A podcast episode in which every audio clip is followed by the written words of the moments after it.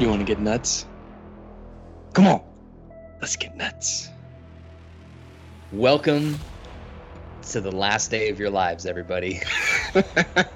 this is Radiovania presents the DCEU in review. That's right. We're Yeah. back. We're back Yep. in the saddle, back in the groove, back in the swing, here for a momentous occasion. Yes. My name is at Zach Ratello on all the social medias and all that stuff. And sitting across from me is uh, Mr. Mom, John Swansong Parker. My name is General Zod.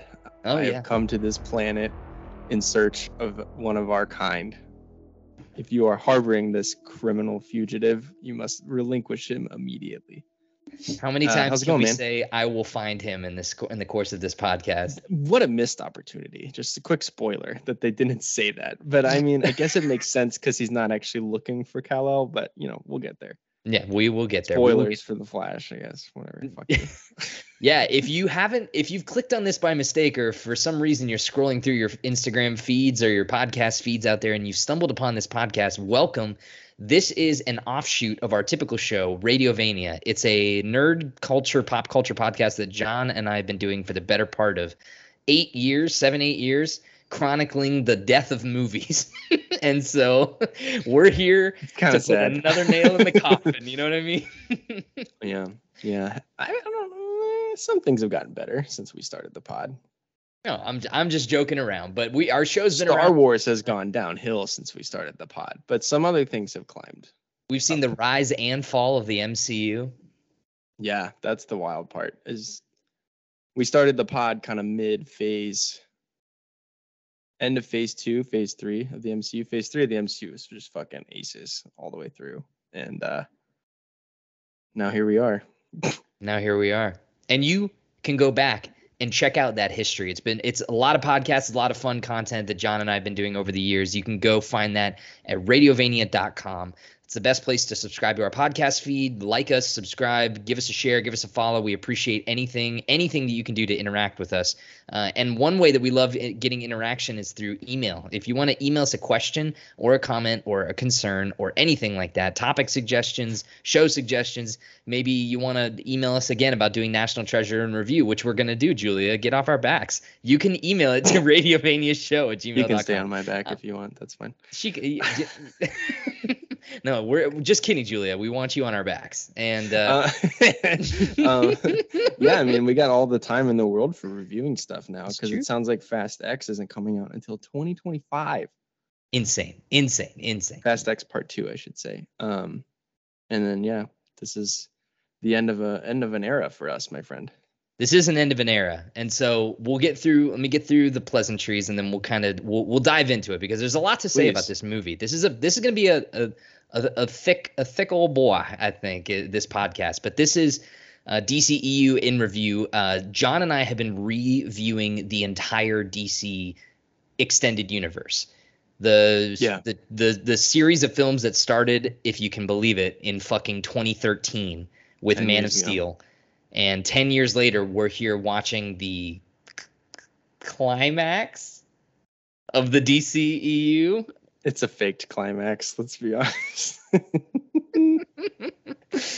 Yeah.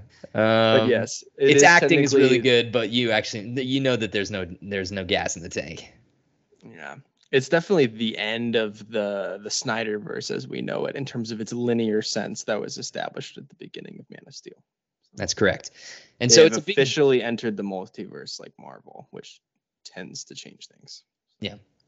And it's a big deal not only because it's an interesting thing to see in terms of like chronicling this franchise and and superhero movies and comic book movies and just blockbuster movies in general over the last 10 years. I mean, things have changed so drastically in 10 years. Like it's hard to believe that we're Yeah. ending up here from where we started and um, we talk about this all the time. If you go back and listen to it, if you've listened to the DCEU and review so far with me and John, you'll kind of realize like these movies, while flawed, and while some of them can range from really great to fucking dog shit, um, yeah, just abysmal. they have kind of, for better or worse, shaped a lot of our friendship and a lot of um, our 20s, I would say. I mean, Holy shit. which is uh you know you take that for what you want if you want to be depressed by that you go right on ahead or but if I could do time in a bottle. Yeah. so these movies have made a giant impact on us. I don't know if it's all for positive, it, but you know, it- there's a lot of negative, but it definitely has made life interesting watching these movies be what they are and go through all the drama that they have. And so I think that this is a fitting way to close out this this series of podcasts that we've been doing, but it's also just a, you know, I'm interested to hear what you thought about the movie. We've kept our thoughts largely away from each other because we we both saw the movie separately. We weren't able to see it together. Yeah. Um and uh, Which is I- a shame. uh, yeah, it is a shame. I, I, there's yeah. going to be a lot of moments I think that I, I I could say that I wish I could have seen it with you and maybe as well too. Definitely with Cal. maybe yeah I, he'll be done any minute now while we're recording this and i can't wait to see that text come through that gonna be- says like either something something hyperbolic of some nature Yeah. um, Oh yeah. yeah it's it's wild to think man i mean i personally have really enjoyed the discourse around the dceu especially especially in our friendships you know particularly because we started to hang out before bvs so man of steel aside which you and i have talked about at length we both like it but you like it a lot more than i do i have issues with it but i think overall it's a pretty strong entry into the franchise but we've been there since the beginning of the controversy part of the DCEU, Oh, which is literally everything after Man of Steel for the most part, except for like two or three installments. Um, Yeah. And it's uh, it's been fun. I will say I'm looking forward to the next chapter. So Yeah. I, I, think mean, it's had its time in the sun, like any great Kryptonian, but it is not built to last. And we're seeing that with Marvel too. I mean, Marvel made it more than 10 years, but the wheels started to fall off after year 11 or so. So this is a bigger topic that maybe we should save for a full episode of Radiovania sometime, but it is the what is the what is the comic book movie film universe project look like? How long should it actually be around for? Is it sustainable? Yada yada yada maybe it's just the streaming services that killed the MCU, things like that. But who knows? All we know is that we're here to talk about one installment, particularly, and I'm Yeah. very excited to get into it. Me too. And uh but something I did want to touch on, like while we're just talking about the universe as a whole, like I mean, this is a big deal. I mean, like this is kind of a talking point. I imagine that the very front of the show is going to be a little front loaded with us talking about this franchise, like where we've Yeah. been, where we're like where we're going. Like I know that we'll end the podcast with that for sure. Talk about like where where did we go from here? But um Blue Beetle. something Blue Beetle apparently fucking holy shit. Hey, I can't At least we're getting out of the in review series before I had to fucking synopse Blue Beetle. Oh I would have killed God. myself. Holy Blue Beetle. I saw that We don't. We haven't seen that movie, so we can't judge it. But that trailer looks. That looks trailer absolute is booty. bad. It's Snoop bad. Dogg agrees. Bad Snoop news, Doggy Bear. Dog. Yo, man, drink drink my wine, man. It's California girls. I like them. They're girls mm-hmm. and they're in California. California girls, But undeniable. you mentioned something interesting there that I just want to get your opinion on. Um, because I have a question for you. Yes. You said, you know, I've talked about a little bit the ups and downs, you know, the Man of Steel's, the, the coming out of Man of Steel and being like, wow, that was really cool. It was a sci-fi cool take on Superman. I'm curious to see where they go from here. And then it was us leaving Batman v Superman and trying to justify like the stuff that we liked, and then like realizing over time, you're like, oh, that might not have been a super great movie. Actually, that movie kind of sucked. And then kind of taking the turn to be like, oh, the movie's actually kind of fun to make fun of. It's kind of got I know you're gonna don't don't lynch me, please, but I, it's kind of got the the Attack of the Clones syndrome for me, where it's like it's a bad movie, but I have fun making fun of it. That's kind of like I why agree. that's kind of why I dig Batman v Superman. Um, Batman v but- Superman has better performances than Attack of the Clones. Full stop. I mean, the acting in that movie is just is, is better because they're better actors in that movie. But Attack of the Clones is is a little more nostalgic, and I do think that Sure. Batman v Superman has only grown more m- nostalgic for me as time has gone on. To the point that it's like it started to creep back up our rankings. Like when we did Black Adam, we're Yeah, like, maybe right, it's we're not like- that bad. like, I think We- I'd still rather we were watch so- Batman run people over with the car. We were so Black fucking Adam. burned after Black Adam, dude. It was like, oh my god. Yeah, I mean trash. DC. So the thing that sucks, man, is DC, the DCEU in review series for us. I think this is gonna be a fun episode. I'm I'm really excited to talk about this movie. But the last two, so we had the Suicide Squad, which we both really enjoyed, And then we had a lull, and then we had Black Adam, and then Shazam: Fury of the Gods, both of which are just absolute stink bombs. And it's just been like, it just has not been fun to talk about it again. This will at least have fun moments, and this kind of Yeah. reminds me of watching a BvS. Sure. And so my question to you is twofold, right? You talk we talk about the highs and the lows in the movies and and yeah, the stinkers, right? The Shazam twos and the Black Adams or whatever. God, it's so bad. But what Which I want would to know rather take right now? between Shazam those 2 two, Black Adam? I Mhm. would probably rather watch Shazam 2, honestly. Yeah, yeah, me too. That's the right answer. That's the right answer. Um, but I I do love occasionally. I'm gonna do this at the draft, so you can clock or not the draft. Ben's bachelor party. Clock this when I'm just like handing Larson a, another drink as he's about to pass out, and I just say, "Tell them the man in black sent you." I want to see it painted, painted, painted. Trying to make it a bit. You got the Um, rocket. you t- we- again we talked about the highs and lows and all the stuff in between but you made an interesting point that i want to ask you about where you were like i've had fun with the discourse right you a very a, a man your age a man that looks like you but it was a slightly a few years younger um Yeah. circa 2018 2019 i think like after the last sky uh, the last skywalker after the last jedi before the rise of skywalker you told me something along the lines of that you were tired with star wars discourse because it's something that you love very Yes. very dearly and i want to know Yes. like you come on the other side of this with the dc properties like you love dc if there's if john parker is if jonathan parker is anything to me it's star wars dc comics batman and the last of us like that Yeah. is that's kind of like you Sounds great. Sounds a like nutshell. my mount my Mount Rushmore. Yeah. and toss a little bit of goodfellas in there a little bit of the bear Uh-huh, yeah, you need a little little bit of crime or like chef drama. Chef drama. and that you got it. You got yourself a perfect stew right there, buddy. yeah so my question to you is was it worth Yeah. it Ooh, that's a great question. This is something that Barry Allen has to deal with in this movie, you know. I think the experiment overall is going to prove to be worth it. Yes. And I think me being dragged across the coals a handful of times for some of these movies is fine because when it comes down to it, like let's say the MCU is bad. I'm not tied to Marvel comics as much. Like I love Spider-Man comics a lot and Daredevil if those movies were bad, I'd probably feel a little like upset, you know, like if there was a bad Batman movie, which we haven't had one of those in a long time. Um, but with DC, like, I, I can't really justify to you why I took the Star Wars stuff more personally, besides the fact that it really only exists for me on screen, whereas the comics, the the golden lore of DC Comics for me exists in an animated universe that is already complete and that I know is already perfect.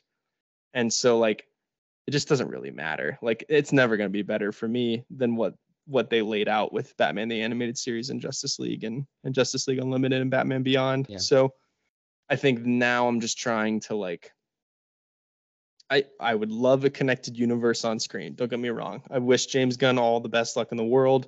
I think DC characters are way more nuanced and and fun, but also a lot more sad and grounded. Um, but in a in a way that is empathetic, as opposed to some of the Marvel characters, which no shots, but like they adapted a lot of those characters in the MCU to be like Robert Downey Jr. Like they Right. all quip one-liners. They all are handsome with beards. You know what I mean? They're all they're all just kind of like photocopied versions of him because he was the mold. I mean, he made that universe what it is, and all power to him. He deserves all the respect in the world. And then occasionally you would get a great shining star on its own in that universe, like a Captain America or the Guardians or something. Um, the DCEU is just incredibly muddled. It started out as the vision of one man who wanted to portray what it would be like to have gods on Earth, which is not fun for comics. No offense, but like, at least that's not what I'm looking for. I think there's an interesting question in Batman v Superman of like, does the world need a Superman? Which is like a great philosophical debate to have over a bottle of wine with your friends. But I don't want to see Superman sitting around moping and like sitting on the couch watching CNN. You know what I mean? So it's just like, I'm excited for Superman Legacy. I'm excited to see where it goes from here.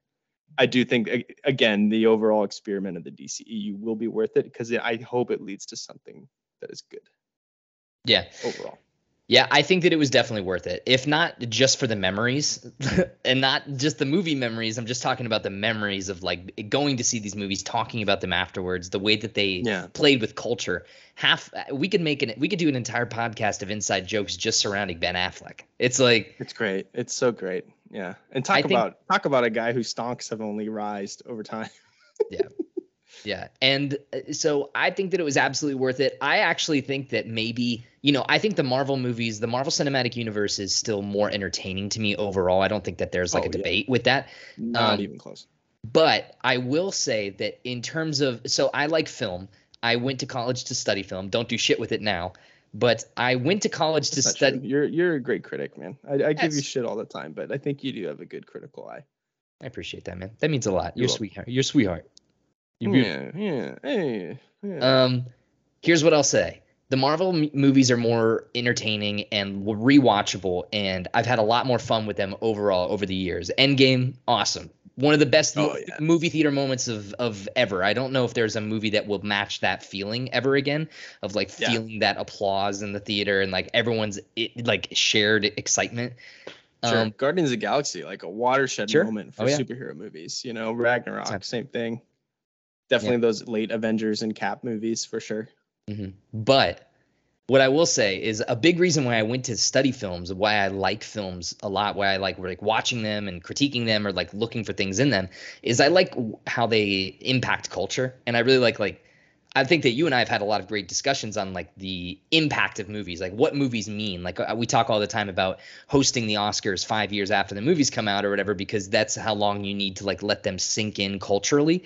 And I think that looking back in 10, 20, 30 years, I actually think that this DCEU experiment, as you so lovingly called it, might be more interesting than the Marvel the Marvel movies. Just in Yeah. terms of like film criticism. Because I like as much as I like watching a movie, I like discussing it. I like leaving the movie and saying like what did you like? What didn't you like? What what worked? What didn't work? Why didn't this work? What could have been done better? But that's just the analytical part of me that really likes those like that about movies. And so Sure. part of me thinks like, you know, this experiment totally was worth it because I think that like man, did we have a lot of great ass discussions about what they did wrong, what they could have done better, why they were doing some of the things that they were doing. And that, you know, that to me that to me makes the journey worthwhile. I think I think you brought up a great point. It's definitely like a series of films that leads to discussion and being able to hang out and shut and shoot the shit and talk about like well who which Robin do you think is in the Batcave? Yeah, right. Blah, blah, blah. Whereas like there are there are Marvel movies and other comic book movies that I have never even revisited and thought about since I saw it. You know what I mean? And it's just like it's just interesting. I think it's because we Batman, Superman, Wonder Woman, mostly Batman and Superman, no shots, but those two are two of the most popular superheroes with the exception of Spider-Man. And I think people just really want them to be good on screen together, right? Because they've been on and they've been in pages of comics since the 40s together.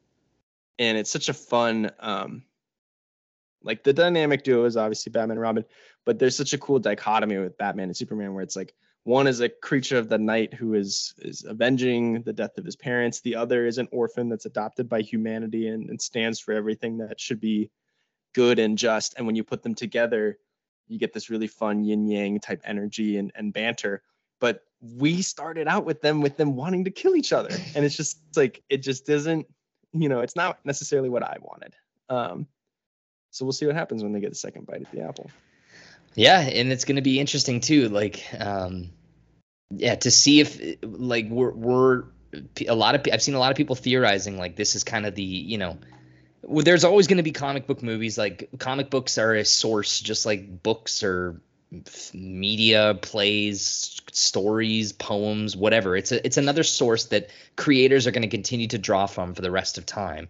So the It's people that are mythology. That's Yeah. exactly it's American mythology. Like we don't have a pantheon of deities like Zeus and shit like that, but we have comic book characters that we've had in our lives for the better part of almost hundred years.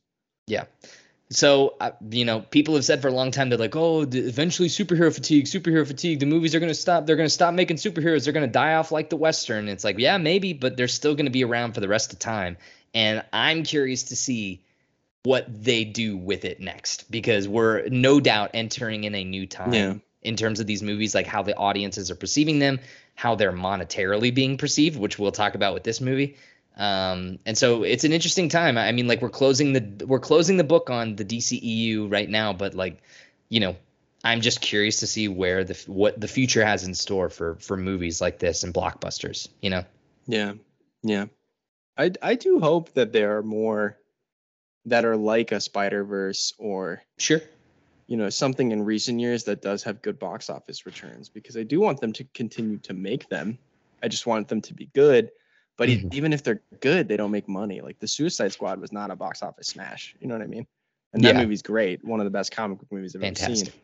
Um, it does genuinely make me concerned in a little bit about Superman Legacy, and then I'm like, no, that's that's Superman. Like it's gonna be when that comes around. There are three comic book characters, maybe even four, that you will always be able to make money off of now, which is Batman, Superman, Spider-Man, and the X-Men. I think no matter what you Mhm. put out there, people will go to see them because they have existed on screen for so long that people are just like they're in. They're like, yeah, sure, I'll go see another fucking Spider-Man movie. You know. So How much money is an Iron Man movie gonna make when it comes back? Can you imagine though? You- so is it a re- reboot? Is it Tony? I don't know, but I think just the fact that Or is they it call or is it just Sorry, there was a delay there. I just think that it's like Mhm. the just the fact that like if they brought back Iron Man as an IP, I just think that that's guaranteed money. Yeah, I think so. I think so. But I, I don't know. Like I can't be sure because I still think that the I, st- I still think the MCU is a lightning in a bottle. And then they let the We'll see. lightning back out of the bottle when they got a little greedy. I don't know if Iron Man is as good the second time around. Because the comic back the backlog of comics, they've burned through pretty much everything already in the MCU. So they would be repeating themselves. Whereas like they have done Batman stories that have all been freshly unique, in my opinion, and they Mhm. still have so many that they haven't even touched. Same with like like the Wonder Woman thing is crazy. Like they haven't even decided to try to do any good Wonder Woman stories. Like they've just made up stuff with Patty Jenkins and Geoff Johns, and it's like just adapt one of those books and just see what happens. Like I bet people would be way more into it. Sure. Yeah, I mean, like what you said rings true to me as well. It's like as long as creative creators are creating creative projects, I'm down to see whatever. I'll buy. I'll buy. Like I don't care about.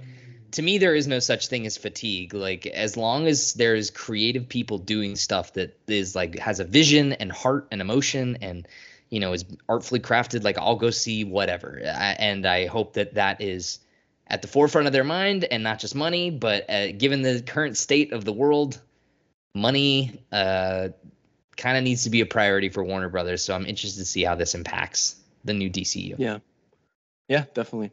But so yeah, that's that's where we've been. Um, but before we go to where we're going, Yes. I think we should talk about this fucking movie because we've been recording for about 30 minutes.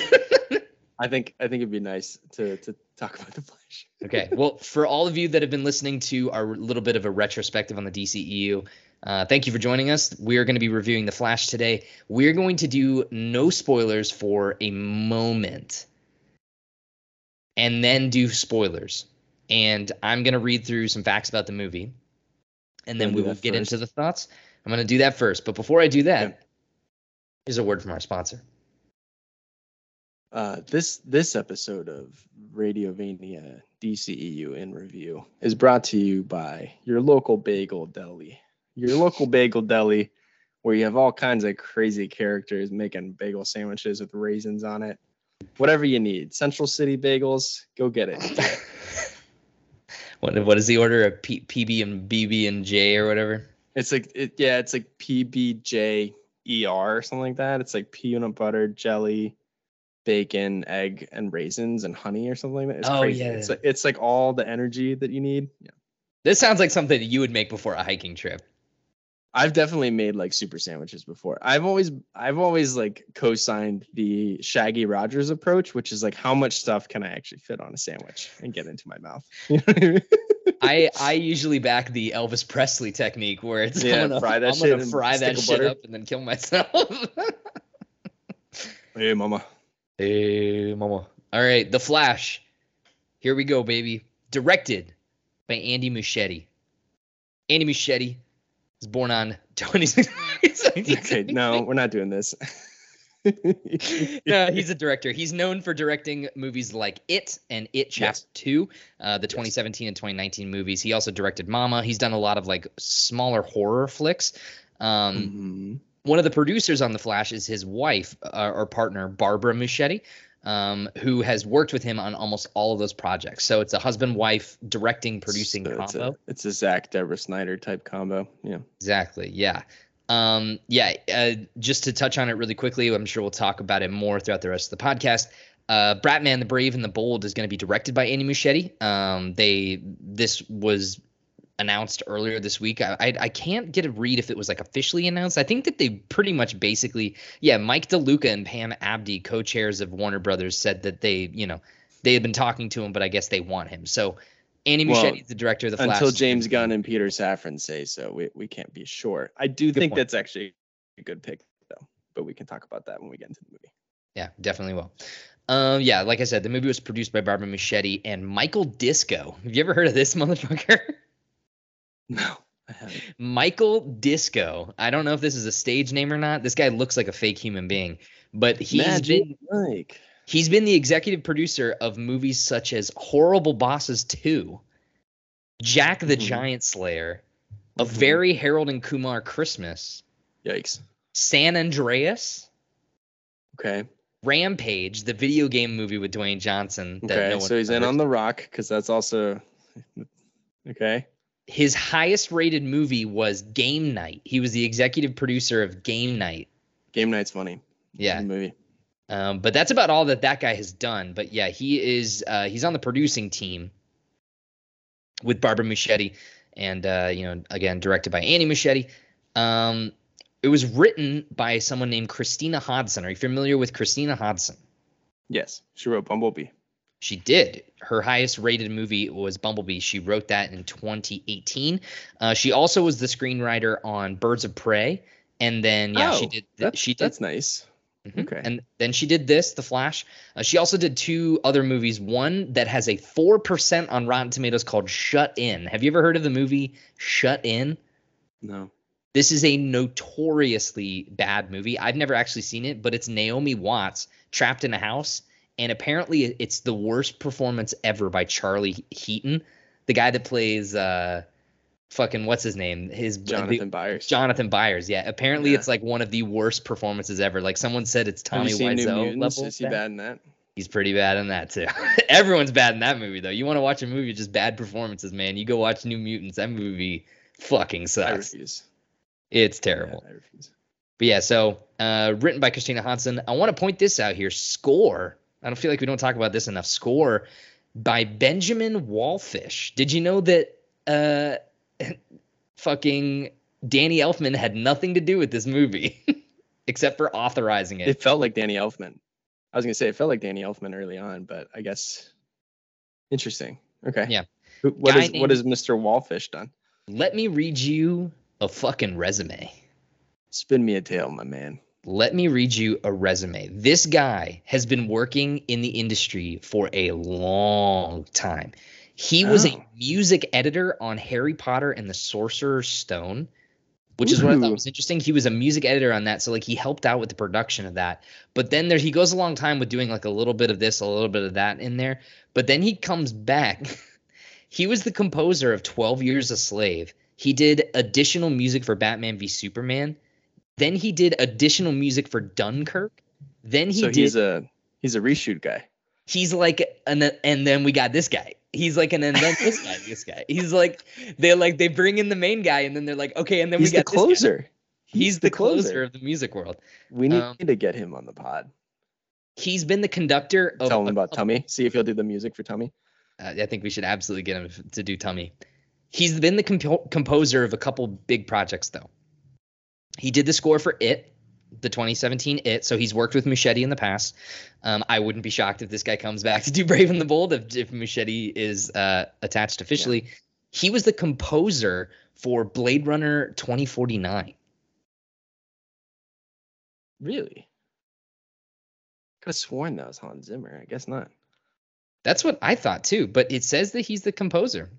Are we sure about that? Let's look this up. According to IMDb, he's the composer. Now, what that means, Wow. I have no idea. It- yeah, music by Benjamin Wallfisch and Hans Zimmer. So he Okay. was he So was working with Zimmer, yeah. but yeah, he, but he's the he's and that guy. it's Hans Zimmer and then that guy. Yeah, yeah. So I thought that that was a fascinating pick to bring this guy on for the Flash, where mostly the score is somebody else. I thought that that was funny. Way to go, Mr. Wallfish, cleaning up the cracks. Uh, the Flash was initially revealed back in October 2014 as part of the inaugural DC universe. This movie was announced in October 2014. John, where were you? 2014. what were you doing in October 2014? What, what was what was little JP doing? What, what, what were you doing? October 2014 was my first semester at the Ohio State University. I was just driving driving green and getting vagine. You know what I mean? No, I was in class. I was getting I was getting way too drunk, you know, stuff like that. Connor was ready to kick me out of the room. We shared a bunk bed at the time. It was fun. Yeah, fun stuff. Yeah. It received a 2018 release date at the time, alongside eventual releases like Batman v Superman, Suicide Squad, Wonder Woman, Aquaman, and Shazam. However, parts of that plan didn't come to fruition. Shocking. Standalone Cyborg and Green Lantern movies were scrapped, and the two part Justice League movie by Zack Snyder eventually became one film. So the world was a different place back in October of 2014 when this movie was announced, but here we are, almost a decade later from it being announced. It limped across the finish line. so here we are. It certainly did. Honestly, like good for them. They got it out in the theaters. Well, you know, round of applause. You guys did it. World's best cup of coffee. You made a fucking movie. Yeah, Way to go, kid. uh, starring Ezra Miller. Mm. in April 2020, they were caught Oh, on video going into this to choke a woman at a bar in Reykjavik, Iceland. The woman told Variety, "quote I think it's just fun and games, but then it wasn't. All of a sudden, they're on top of me, choking me, still screaming in my face if I want to fight." My friend who's filming sees they're obviously not joking and it's actually serious, so he stops filming, pushes them off me as they're trying to fight me. Two guys two guy friends of mine are actually holding Miller back as they're screaming, This is what you wanted, this is what you wanted, end quote. Nearly a year later, in March of 2022, Miller resurfaced and was arrested in Hawaii for disorderly conduct and harassment at a karaoke bar. They pleaded no contest to the charges and paid a $500 fine. A month later, in April, Miller was arrested again in Hawaii, this time for second degree assault for throwing a chair at a 26 year old woman. A Hawaiian couple also filed a restraining order against Miller but dropped it after two weeks. June of 2022, Miller was accused by activist Chase Iron Eyes and his wife Sarah Jumping Eagle of grooming and manipulating their child Dakota Iron Eyes. The allegations dated back to 2016 when Dakota was 12 and met Miller at a Standing Rock reservation, North Dakota. Dakota later released a statement downplaying the allegations, saying Miller provided quote loving support and invaluable protection end quote. Another parent in Massachusetts made similar grooming allegations regarding their child and Miller. A woman also came forward to Variety and alleged that Miller had harassed her in Germany in February of 2022. Um, last one in August of 2022, Miller was charged with felony burglary in Vermont for allegedly stealing several bottles of alcohol. That same month, Miller spoke out for the first time, saying in a statement, "quote Having recently gone through a time of intense crisis, I now understand that I'm suffering complex mental health issues and have begun ongoing treatment. I want to apologize for everyone I have alarmed and upset with my past behavior. I'm committed to doing the necessary work to get back to a healthy, safe, and productive stage in my life." End quote. Uh, charges were dropped. First trailer for The Flash debuted at February 22 at the Super Bowl. Can you believe that? And James Gunn, who became co-CEO of DC Studios with Peter Safran, called the film "quote one of the greatest superhero movies ever." The hype for the movie began to grow despite Miller's past legal troubles, and it debuted at CinemaCon in April 2023 for attendees. Yeah. Miller made uh, public appearances. Beside, didn't make many public appearances besides the June 2023 premiere. Uh, they came on stage to thank Guns, Safran, Warner Brothers Discovery, and execs for quote your grace, discernment, and care in the context of my life, and in bringing this moment to fruition. So that's a lot. Um, we've talked about this a lot on the podcast, but just to make it perfectly, perfectly fucking clear, um, we do not It- support Ezra Miller in Nope. virtually any way, shape, or form. Um, No. I'm sure that Besides financially by seeing this movie. besides financially seeing this movie, yes. Um, I understand that there are a lot of people out there that are probably boycotting the movie or not seeing the movie, just like apathetically not seeing the movie because they don't want to encourage behavior like that. Uh, totally understand. I totally, you know, support that if that's your prerogative. I absolutely think that you should flex that muscle if that's how you want to, like, you know, not spend your money. Um, obviously, we're kind of bought into the DC universe and we're into these movies, so we kind of wanted to see it.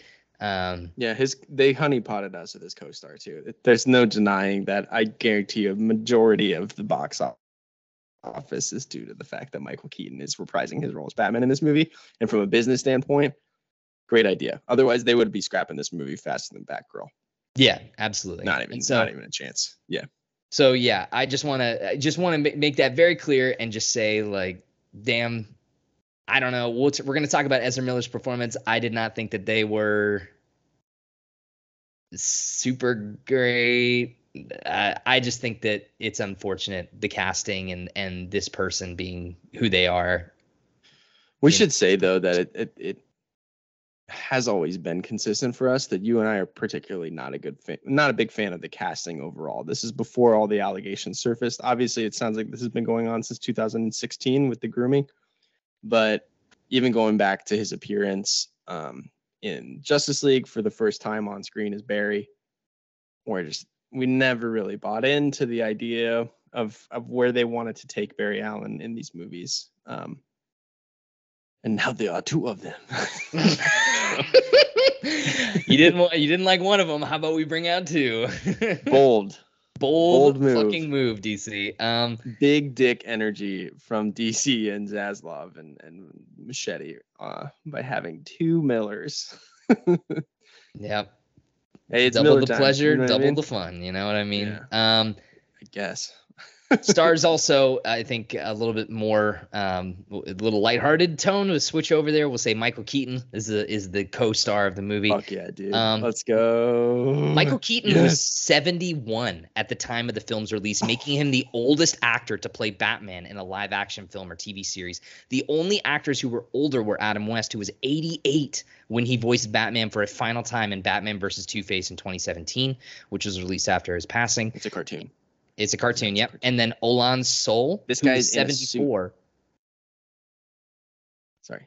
No, you're good. Did I did I glitch? I'm just shocking that it's that Keaton's 71 and he's wearing the bat suit and he still looks better than half the Batman. he looks better than me, and I'm I'm 29. Handsome motherfucker, right? Yeah, yeah. always a good looking motherfucker for sure. Um, but yeah, Michael Keaton, 71. Good for you, Mr. Keaton. Good for you.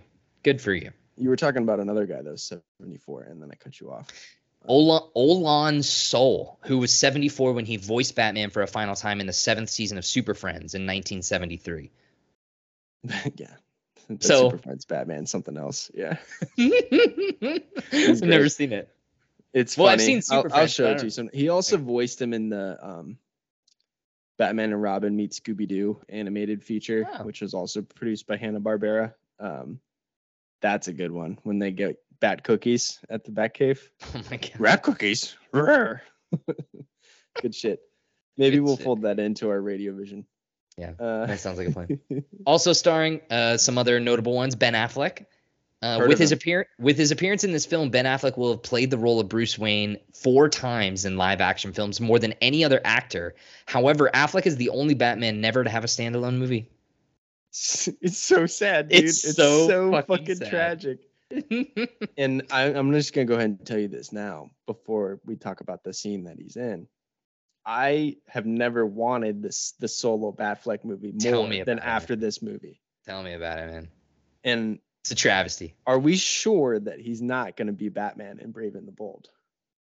are we sure?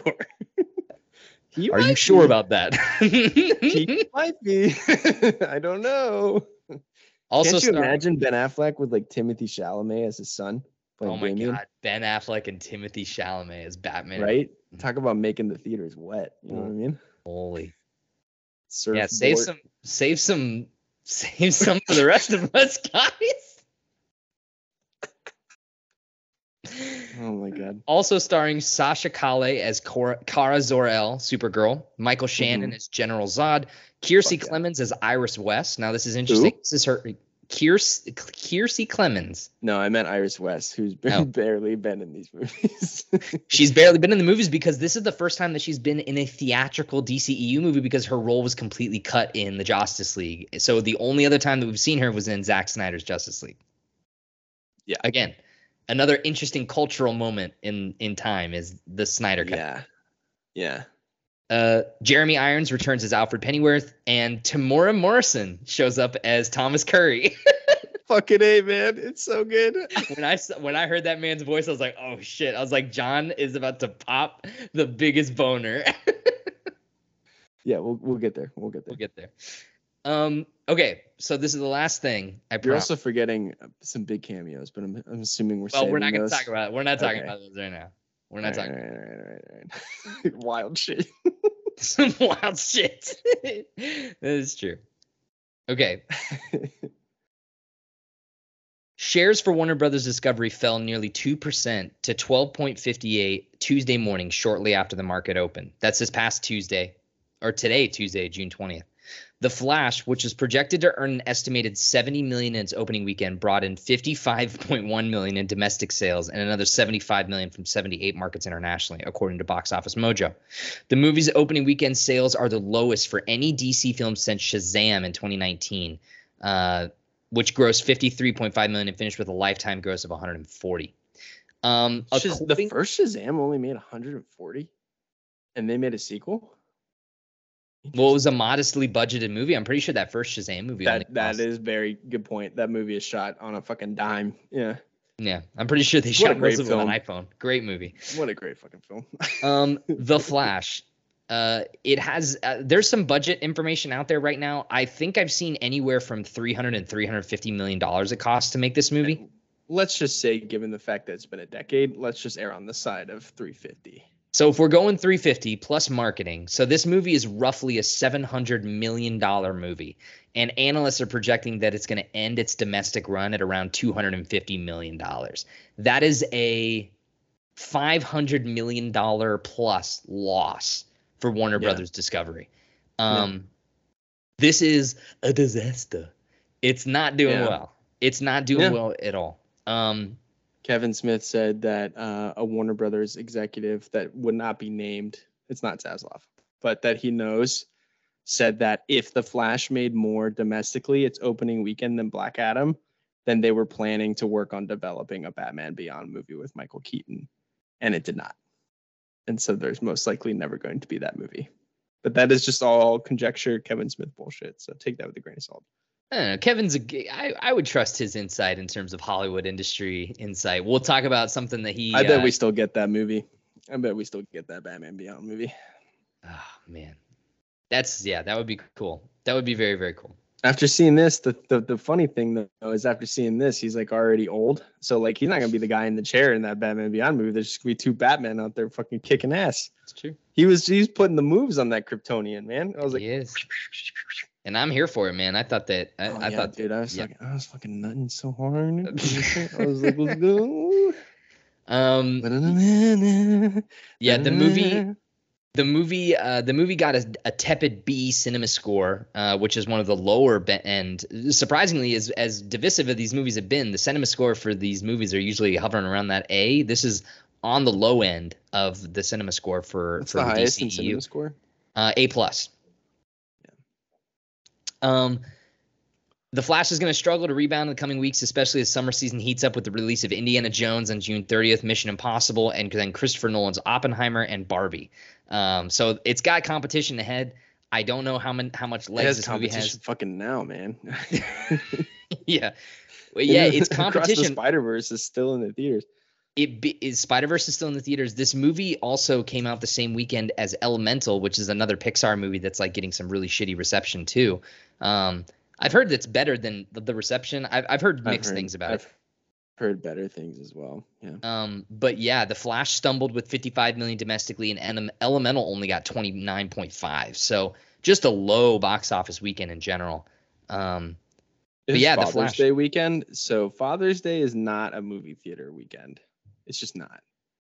that is a let's get outside and fire up the grill, son, and have a catch. You know what I mean? Sure. Unless dads want to go see Michael Keaton because they grew up Correct. watching. Which is, Michael I think, Keaton. what they were going for, and I'm sure that is all of the box office returns from the weekend. Because I told you this, I tried to see it in Orlando on Sunday, and they were Yep. sold out at the theater closest to the airport. So Yep. I don't know. All right. I had a, Last I had a more things. than half full theater last night when I saw it. So I, I don't really know. It's not reflecting based off my experience of purchasing tickets, but clearly it's not. I bet you in California, nobody's giving a fuck about this movie. You know what I mean? Sure. I bet not. Um, last couple things. I promise. Rotten Tomatoes. We always got to talk about this because it is. It's the thing. It's Rotten It's Tomatoes. the end all be all. Yeah. It's the end all be all. Uh, it's sitting right now at a 66% uh, positive critic recommendation with 314 reviews. So 66% of critics that saw it recommended it. Uh, and then 85% of audiences that verified and rated it on Rotten Tomatoes recommend the movie as well. So a very high audience score compared to its tomato meter. And uh, For yeah, most DC movies, it's interesting that they're both positive.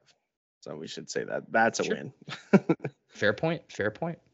Um, released June 16th, 2023, with a runtime of two hours and 24 minutes. The Flash. John, spoiler free. John, spoiler free. What did I've been dying to know what you fucking thought of this movie? I think so I think I think the movie is okay. I will start with that. I have some beef with it, particularly with the the lead who is portraying two characters in the movie, two characters of which take up a majority of the screen time. Where are you going? Keep going, keep going. I'm filling up my wine. I can hear you. Oh, sorry. Okay. I, thought, I thought something bad was happening. And then and then I have a big, big problem with the visual effects. I understand that this has been a topic and that some people care, some people don't. For me, it kind of irked me the wrong way given the third act specifically. It did not bother me until then. And we'll talk about that when we get to Oh, that yeah. moment Oh, However, yeah. the things that I really enjoyed, there are some great scenes between Barry and his parents, and it does help with the emotional resonance of the movie. I think his parents are portrayed quite well by uh, Ron Livingston as his dad and um, the actress whose name escapes me playing his mom, Nora. The Batman stuff, full stop, is all great. So that's both Affleck and Keaton involved with that. And then I think Sasha Calle's Supergirl is actually really cool like really great fun twist on the flashpoint story with infusing supergirl in not her first live action debut but her second and more prominent most likely. Um i i overall like the message of the movie. I think the script is actually not bad. It just doesn't look the way that i would want it to look. If this was like a comic or maybe even, even like let's just say that we're building this movie on our own and we put Grant Gustin in the Barry Allen role instead of Ezra Miller, I think this would be one of my favorite movies. Like if you if you put Grant Gustin in that role and then change the visual effects, I think it'd be really cool. I think it'd be awesome. But it's not, and you have to take you have to take all that in stride. So that being said, I I liked it. I didn't love it. Um because of the Batman of it all, I will most likely be revisiting at least those portions of it when it comes to home video but overall i felt like i was actually not overhyped nor was i disappointed. I felt like my expectation and the actual reality of it was exactly the same for like the first time in my movie going experience ever. Zach the floor is yours. I think we need to have a real discussion. Okay. Because I am right there with you. I think that this might be the first time I've ever I think I I agree with basically everything that you just said. Ooh, yeah. Seriously. that's the way we got to end this thing man Andy Muschietti was able to create a movie brought that us brought us together. who would have known fucking pennywise himself Yeah, I think this movie is okay. I, I think that it's not great. It's not bad. It's just right in the middle. It's almost exactly what I expected it to be, which is a total fucking mess. It's Yeah. it is so disjointed from the beginning to the end. You can never really tell what this movie wants to be. Does it want to be a fun little quirky time travel story with, you know, some coming of age, growing pain stuff, learning how to use your powers and learning what it means to be responsible? Or does Yeah. it want to be this cataclysmic end of the world, giant saga ending fucking thing? And I think that the movie hits a midway point and completely changes. There's a moment in the middle of the movie where it almost completely changes identity. And I didn't hate what it turned into, but it definitely didn't um it just it it it continued on going exactly what it was. I just felt like this movie is just it's it's just messy. I think that that's the biggest problem is that Yeah. everything is messy. The visual effects are messy. I think the acting is messy. I think the story is a little bit messy. I, I think that everything in the movie is just a little bit unfocused, and I think that that's the biggest problem with this. Is that I think that if you could tighten this up a little bit and maybe get a more likable lead, I think that you could have had a really, really excellent entry in the DC universe where Flashpoint's a cool story. Like I, I was Yeah, it, feels a little squandered at times, but ultimately, I think having Michael Keaton and Sasha Calle taking the roles of Thomas Wayne's Batman and Superman in the Flashpoint comic book does help me feel a little bit better about it because they did a lot of the same elements for Flashpoint, which is really, one of my favorite comic book events ever. Um, but it just it they they just didn't quite land it the way that I wanted to, which is kind of like a summary of the DCEU as a whole. You know what I mean? Yeah. It's just like the parts Yeah. that I like are good. It is fractured but whole. You know what I mean? So Yeah. Um, so I was really digging the movie. Like, I, I think that it's completely ridiculous. The very opening scene, I'm not going to spoil anything, but the very opening scene, there's a visual effect that just completely left me baffled. And most of the theater was laughing. And I think that Yeah. you're supposed to be laughing at how bad it was. Like, I think that Yeah. that was purposeful. I think you were supposed to be laughing at how terrible the effects looked and how goofy the whole scenario was. But then the movie goes on, and I'm like, this is kind of like fun. Like I like this conflict, and I like the the the the, the any good story with a hero having to overcome something. You know, if you can execute that well, I'm g- usually going to be into it. And so the Yeah. fact that it's like I liked that he had a conflict. It's basically he has to fight a battle with himself. He has to work with himself to get out of this situation. And you're working with someone that's a completely it's you, but from a different life perspective. And I think that that is a it's a cool conflict. And if it kept if it was just kept a little bit smaller and a little bit less the world's about to end, I think that it would have been much more palatable. Um, but I think the end of the movie really shits on a lot of the goodwill that the first half of the movie I think builds up. In my opinion, like I think that I Yeah. re- I really like the slow burn to Keaton. Like I don't think that's a spoiler to say, but he shows up. He's in the movie, but it's he doesn't show up for a while. And yeah, I like 40 minutes in or so. I liked how they like it wasn't just like they're slapping you in the face with Michael Keaton right out right at the gate. I liked that they make you oh, wait I for him. agree.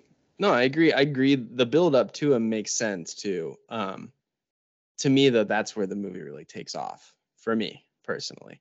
I don't like the third act. We can go ahead and agree on that right now. But I love the first, the first act leading to the second. But the second act for me, that's where the fucking, that's where the, mm, that's where the beef rib is. You know what I Well- mean? I just want to get in there. I agree for I agree for 20 minutes of it. There's a great sequence that we'll talk about where they're exploring the Batcave.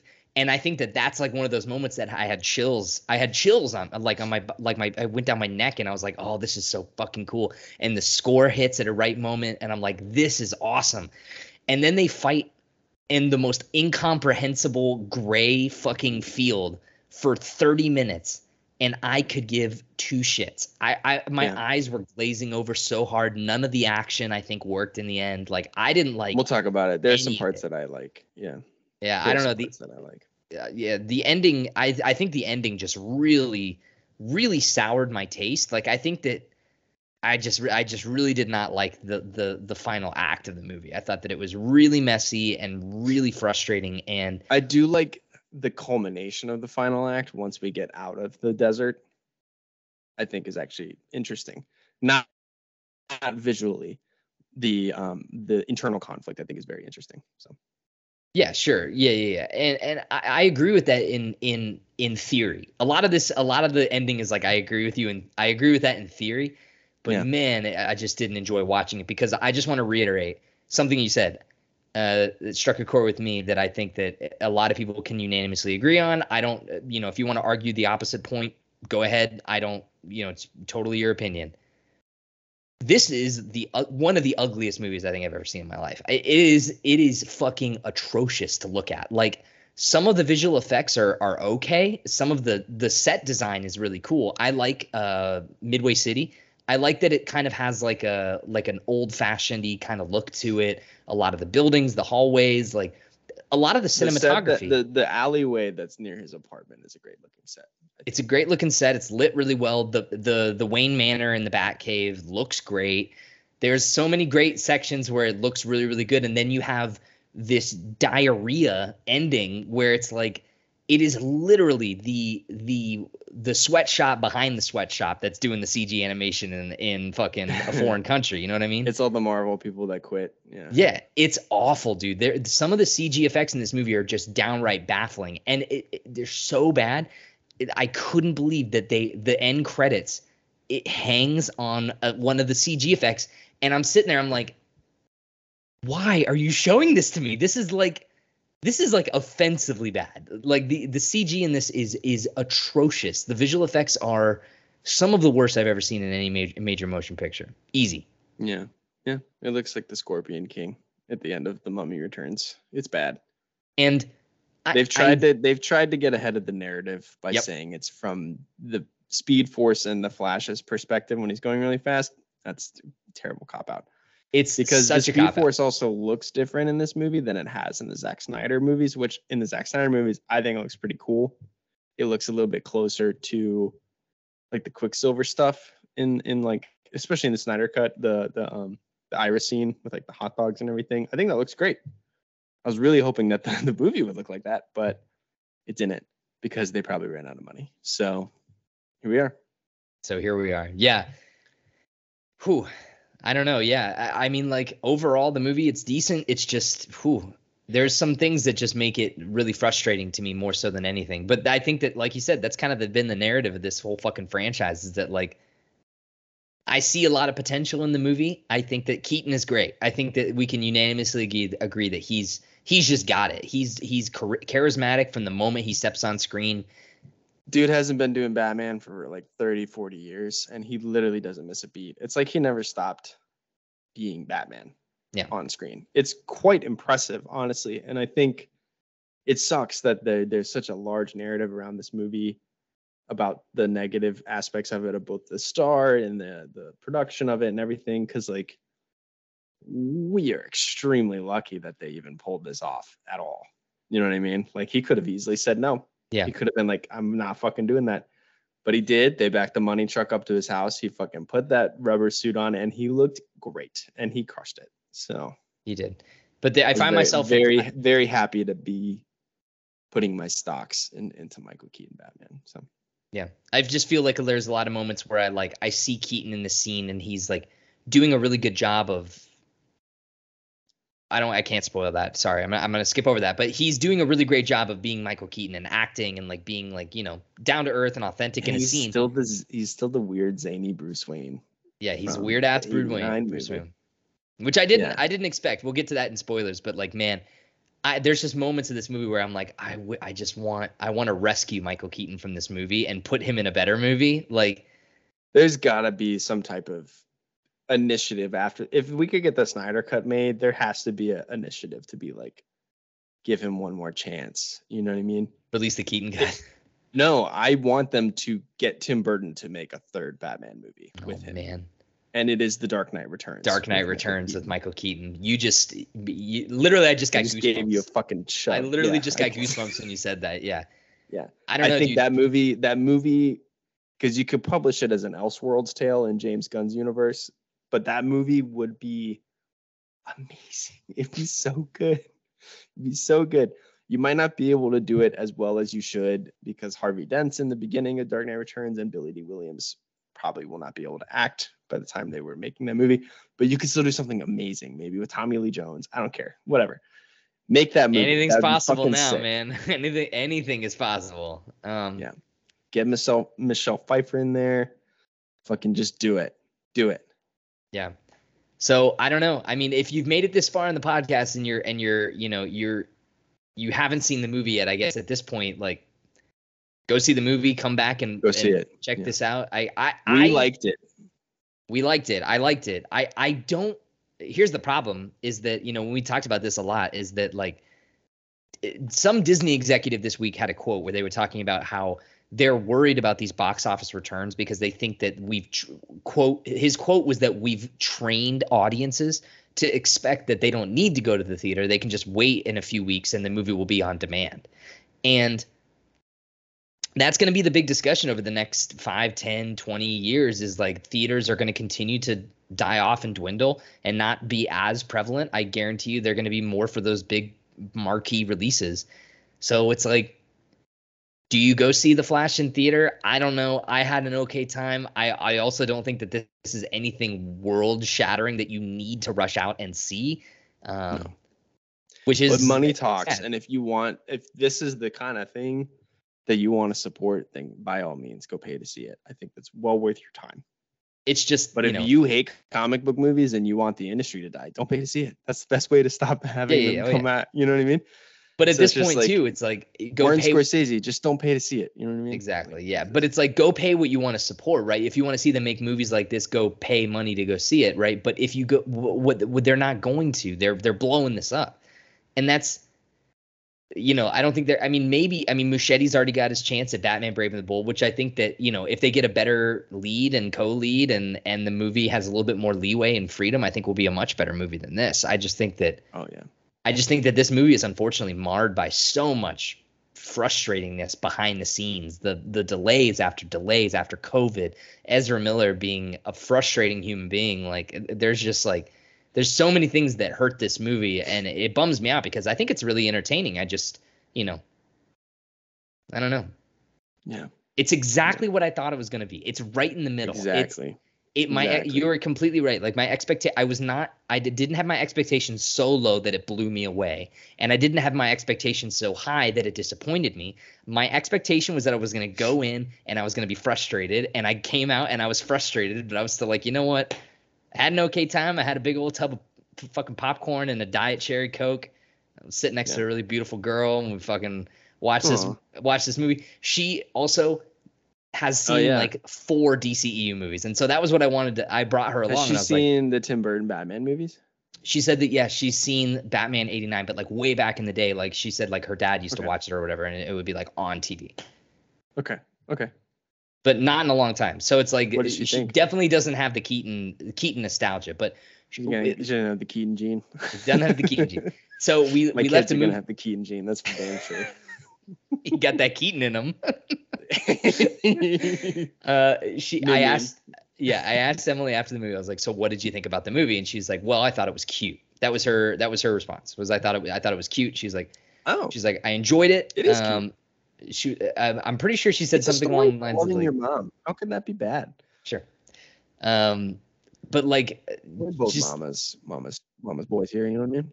Sure. Oh yeah, definitely. Um, but yeah, she just didn't feel super like compelled by the movie. And and my big question to her was like, you know, she was like, I'm glad I saw it. I laughed a couple times. Like I thought some of it was kind of fun, whatever, but it was just kind of like ultimately whatever. It was the vibe that I was kind of getting from her. And she I asked her the big question, which is what I wanted to bring up on the podcast, is I said, so John and I have been watching the DCEU movies for over a decade or almost a decade together.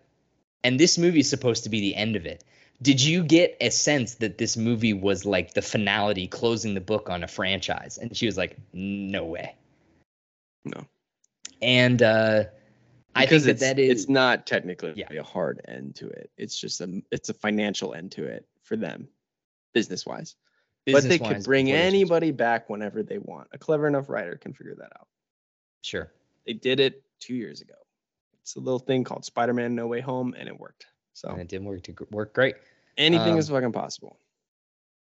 but she's a general moviegoer. She doesn't. She's not crazy like us and sees every single fucking movie that comes out to the theater. She's not. Yeah, we are also chronically insane. So We, oh yeah, we're we're we're we need help. and uh, and she uh, and I think that generally that seems to be the sentiment that I've seen online for the reception for this movie is just like it's kind of like meh. I think that the Rotten Tomatoes fan score being at 85% is that is that's high. I mean that's that's you that's have the to wonder, Snyder fans. That's that's the Snyder push, man. That always happens. Yeah, the community likes to support these movies in droves, even though Zack and Snyder I respect that honestly. I really, movie. I really do. Well, I mean, he casted a, a majority of these people, but.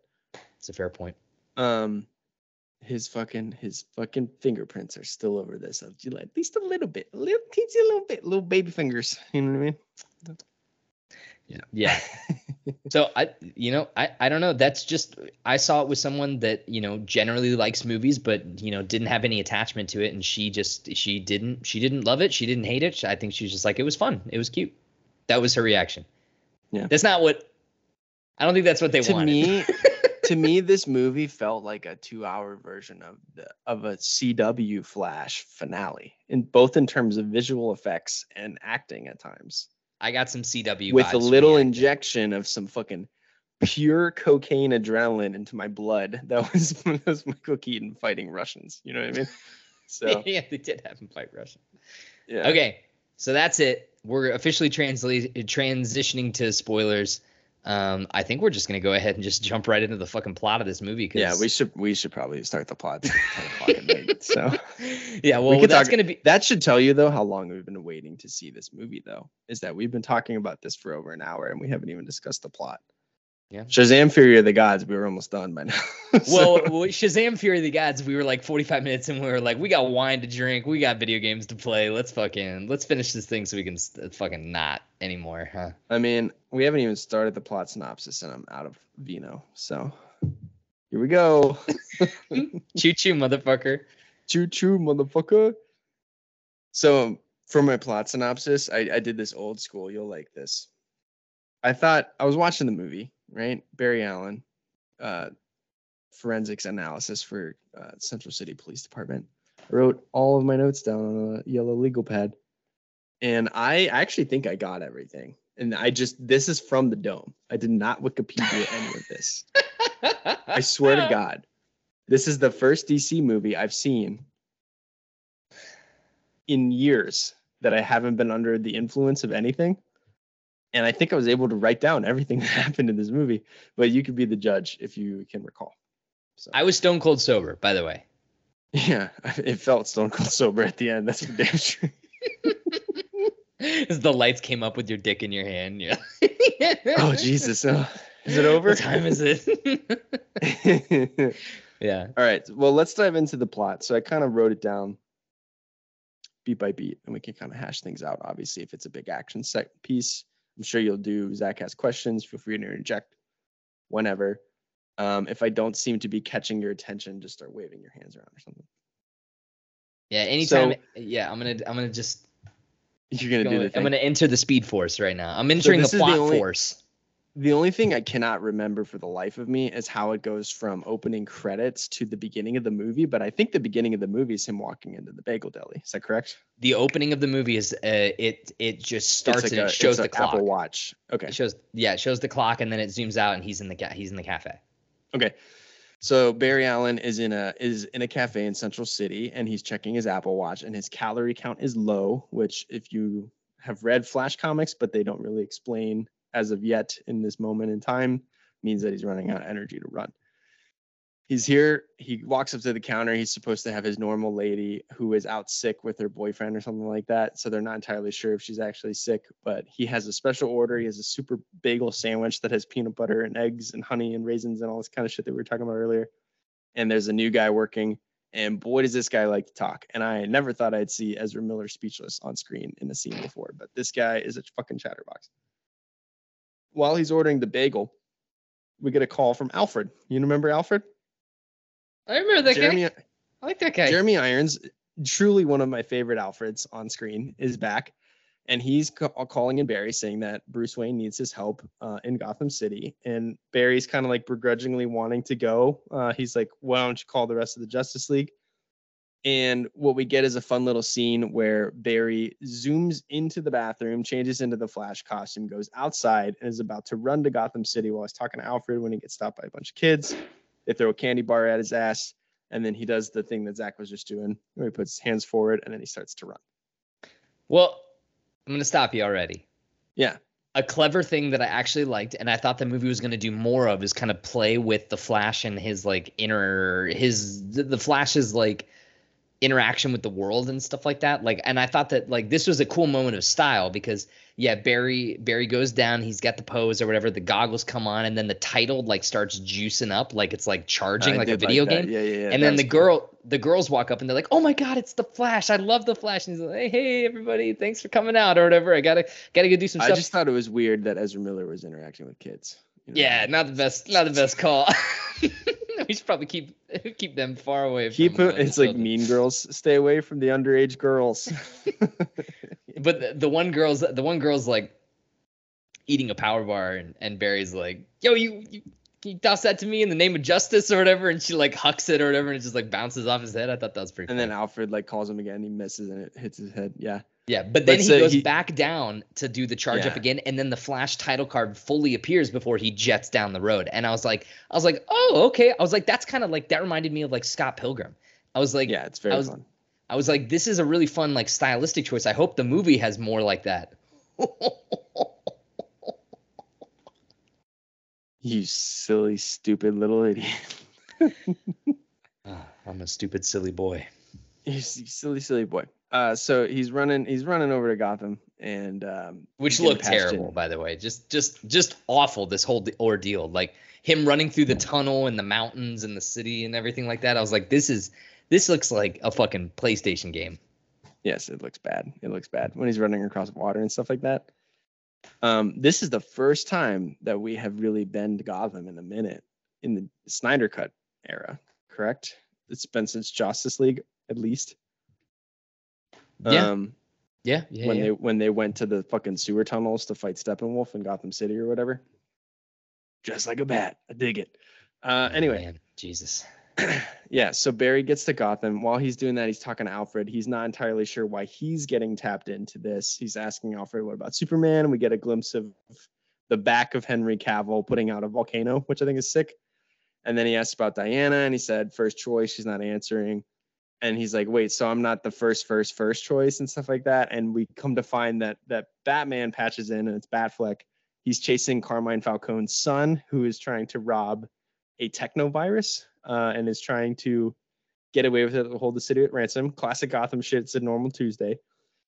Um, there's a great scene where where in this moment he's talking to Bruce and he's like, he's like, I don't even know why you have me on the scene. You're not even here. And then it shows the bat, uh, the bat wing from the Batfleck movies, and he drives the fucking bat cycle out of the back of it, and it's just tight. It's it's sick. Dude, The this Batman's the Batman suit looks so good in this opening. It's got like a little bit light blue gray tint to the cape to be a little bit more like Cape Crusadery type shit. And it's just like the camera angles too. Like I see why they chose him for Brave and the Bold. Like there's a scene where like the bat cycle comes from behind Batfleck and then the camera comes into focus behind him. That is actually like really like really cool stylized stuff here, in my opinion. Oh yeah, no, dude, this whole this whole scene is great. I thought from stem to stern, it's awesome. Until we get to the babies, which we'll talk about the babies, but like we'll get to the babies in a minute. We'll get to the babies, but but yeah, this whole interchange with Alfred, him running into the thing, gets to the city, Ben Affleck, Ben Affleck is there. Just the cartooniness of it, I I was loving it. I was like, okay, it, the tone was perfect. it's exactly perfect. It- it- it's this is exactly how I wanted this. Like, I think that we'll talk about the Batfleck send off, which I'm conflicted about. Um, but I do really like this whole thing where it's just like, like you said, it's a fucking, it's a Tuesday in Gotham. Carmine Falcone's son just decided that he wants to fucking rob a like a bio weapon in the broad daylight. It's from like, from the hospital, from Gotham General. It's like why are they keeping it there? it's like that's some comic book shit though. You know what I mean? And that's what I liked about it. Is it felt it felt like a silver age comic book, like 50s and 60s, where they're just like, oh no, there's a virus that astronauts are taking into space, and Lex Luthor is trying to hack the launch sequence and unleash the virus. And it's like, why are astronauts Sure. taken into space? Who cares? I don't know. Yeah. Doesn't matter. It's like we get to see we get to see him use his fucking grappling hook to like jump into a fucking car and beat the shit out of some people. yeah. I'm in. I'm, I'm in. I, I I loved it. I thought this was great. It thought it felt was- like a comic book. It felt it, it was probably one of my favorite parts of the movie. For sure. And for sure. And I love the line where he's like, he's like, You're the only one that's fast enough to do cleanup at the hospital. I'm just the only one that can save the world or something like that. It's just like really cocky, like fun Batman like ba- banter with Flash. Um quick moment from the motorcycle chase before we get to the sequence towards the end of it with the bridge, which is after the baby stuff. I love when the Humvee's about to hit all the kids crossing at the crosswalk and the bat cycle shoots out like this ball that explodes into spikes that cover the entire width of the road and they have to detour around it. I thought that was really cool. I was like, this is some fun like bat tech. Like I, I, this is stuff I haven't seen before, which for me was just getting my jimmies going. You know what I mean? Never rub another man's rhubarb. Um, but yeah, so while this is happening, Barry is at the hospital. It's starting to cave in a little bit from an explosion that was caused in the heist. And Alfred is analyzing that the East Wing is going to collapse. Barry claims that he's already cleared the East Wing, but he forgot one room, which is, of course, a room with a bunch of brand new babies. How can you for, how can you forget? Because he's Barry Allen and he hasn't had his calories yet, which he keeps Yeah, he keeps reminding us that he hasn't had his snack yet, um, which is the most immature thing ever. But so the east wing of the building begins to fall, and then we get the Barry Allen version of the Quicksilver sequence from X Men: Days of Future Past and Apocalypse, which is let me run super slow, manipulate stuff that's falling around me, so that at the end of this sequence, it all occurs in real time and and like everything's fine. However, the CG for these babies is it looks like Shrek. It's just like there's no Dude. other way to put it. It's bad. Like they Dude. look they look fake. Dude. It's like more fake than a CG baby would look.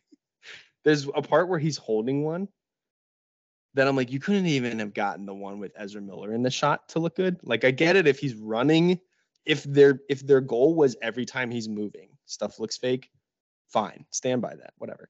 But there are parts of this movie where he is interacting with stuff in the Speed Force, and that in real time should look real, in my opinion. I don't know. Agreed. No, this scene is this scene is baffling because it it starts at the beginning. I'm like, I'm like, oh, okay, so he's gonna he's saving these people from the hospital. That's cool, Flash stuff. It's he's going fast and doing stuff and saving people. Great. Okay, cool. We know what the Flash does. Cool. And then it's the East Wing is gonna collapse, and then the, the, it's the shot above, and it's like the there's like a mom and a dad or whatever, and they're like at the door of this like the little NICU like center or whatever with all the little babies, and then like the the thing hits and collapses, and then it's a wide shot of about 50 baby carriages rolling plunging out of towards the window. rolling towards this window Yeah. and i was like Art, wh- what is this movie what i was i couldn't believe that they were showing me this i was like this is so wild the doctor grabs one of the babies and starts sliding down the, uh, sliding down the thing and then out the window Which felt then, like yeah, like a Raimi thing to me, but not the not the scene- babies falling out of their own free will. You know. yeah i think the scene felt very Raimi. like this felt very like a spider-man spider-man saves the parade kind of sequence right Yeah, Spider-Man three with fucking Bryce Dallas Howard falling out the window. sure um but yeah dude Yeah, oh play my one on me. They'll love it. but yeah, the, the- our, my theater. So um, I should talk about this. My theater was not full. Um, I think there maybe were 20 people in my theater, and I saw it in Dolby on a Friday night um, Damn. At premium. the biggest theater in Cincinnati. So uh, Very cool. Yeah, quite the premiere. But this is one of those scenes where there was a lot of audible laughter, Oh yeah. and I think same that here. you're supposed to be laughing. I think. No, I, I I think it's played for laughs, but why? Like babies in peril. eh, that's funny. it's like I can't believe that No, they decided that's funny. If it was this. like old, eh, no offense, but if it was like old people, like a senior citizens home, and it's a bunch of wheelchairs falling out the window, that sounds funny.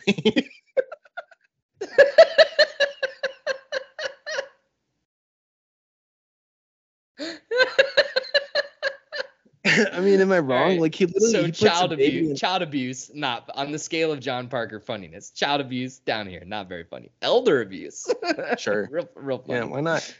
I mean, he literally puts a baby in a microwave to keep it safe. Yeah, I which is just like, it's just given what we know, it's not it's not what you want. he saw he clearly saw Indiana Jones in the Kingdom of the Crystal Skull, and he was like, "This baby's gonna be fine. I'm gonna put him in a microwave. He's gonna Yeah. land. It's gonna be just fine." That being said, we he saves all the babies. He puts them all on a on a um, gurney, as well as the nurse, and we get what I think is arguably the most egregious joke given what we know now, which is. Don't worry, you're safe. However, these events can be rather traumatizing. You should seek the help of a mental health professional. The Justice League does not provide those. Trust me. And then he runs off, and I'm like, it's like you didn't think about cutting that one? Like, is that is that like insensitive? Do you think? I didn't think it was funny at all. I de- oh, I definitely didn't It's think it was funny. ironic, but it's, It's, not funny. It's ironic. Yeah, I did not think it was funny, but the fact that it was Ezra Miller delivering that line, I'm just like, well, that was a fucking choice. I mean, what a what a weird what a weird circumstance that that's the line that you have Ezra Miller deliver. Yeah. So anyway, cut back to the bridge. Batman's chasing down the Humvee. Um, they do blow up his bike, or like they they knock over a tanker, and he has to. The the tanker explodes, and Batman shoots off the bike, does a fucking sick, open the cape Arkham Knight style, lands on the Humvee. Guy's looking around, pans around, doesn't see him, comes back, boom, there he is. He just gets fucking trucked. Batfleck gets in there and he's just going to town on these dudes. And I thought that this scene was dope when he's like in there and he's like slamming them against shit and like throwing them out. It was incredibly awesome. Truck goes over the side. Batman gets the grapple. He's holding Falcone over the bay.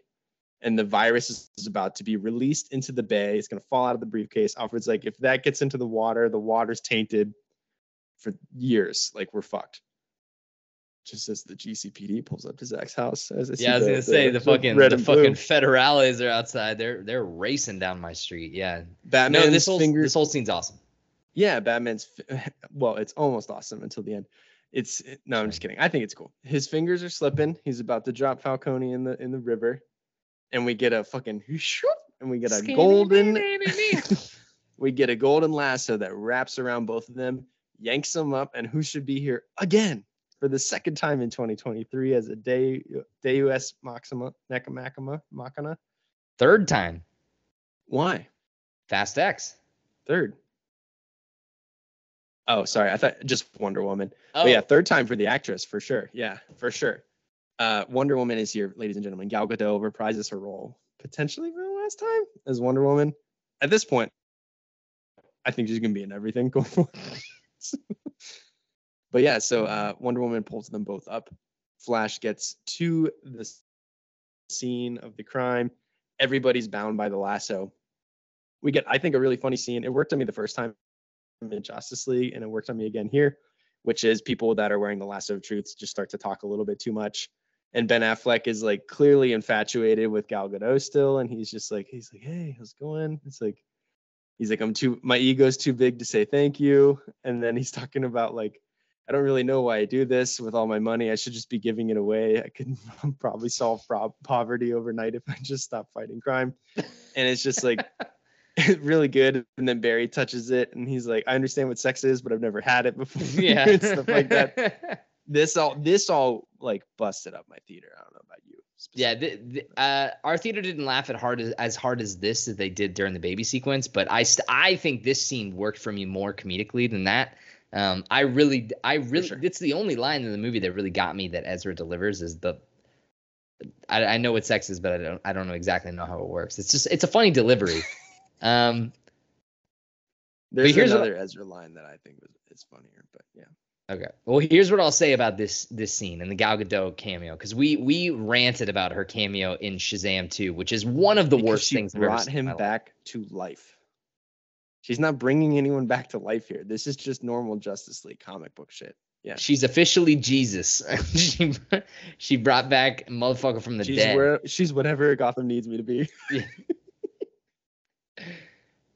Did you think she was on set with them? There's a wide shot with her and Ben, but I wasn't entirely sure. That's a good question. I wasn't really even thinking about that, but if I went back and looked, I would be curious to like kind of look at that wide shot again. I also I dig the um the Batman armor that he's wearing.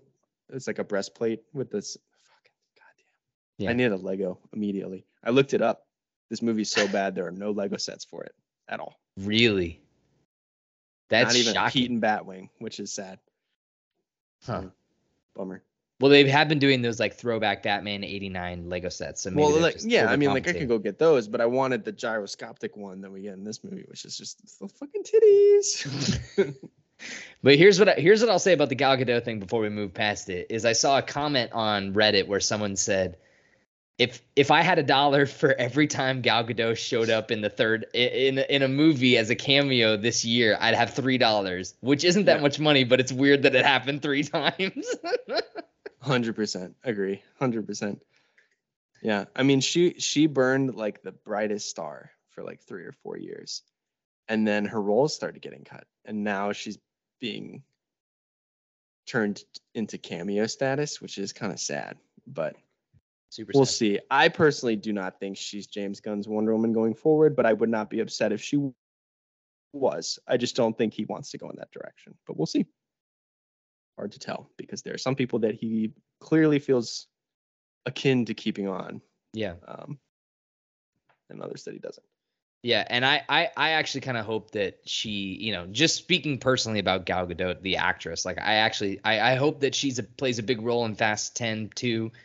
Um, I hope that she's she's She will. in more of that. Um, but yeah, I, I don't know. We'll see where where her future lies as Wonder Woman. But I think that this is kind of a cute send off if this is her last time playing the character. Yeah, and I think it's cool. We wanted uh, before this, we were hoping that we'd get her, Ben, and Henry Cavill on scene together, but um, I will settle for this for sure. I think it's a I think it's a well constructed Justice League scene by a landslide, better than anything in the Snyder cut, in my opinion. So, just in terms of like comedy and banter with them. Yeah, totally. So Barry leaves to go get his bagel. Uh, Carmine Falcone's son tries to run away, and Batman hits him with a, a no look batarang shot, which is just fucking tight and just like knocks him out.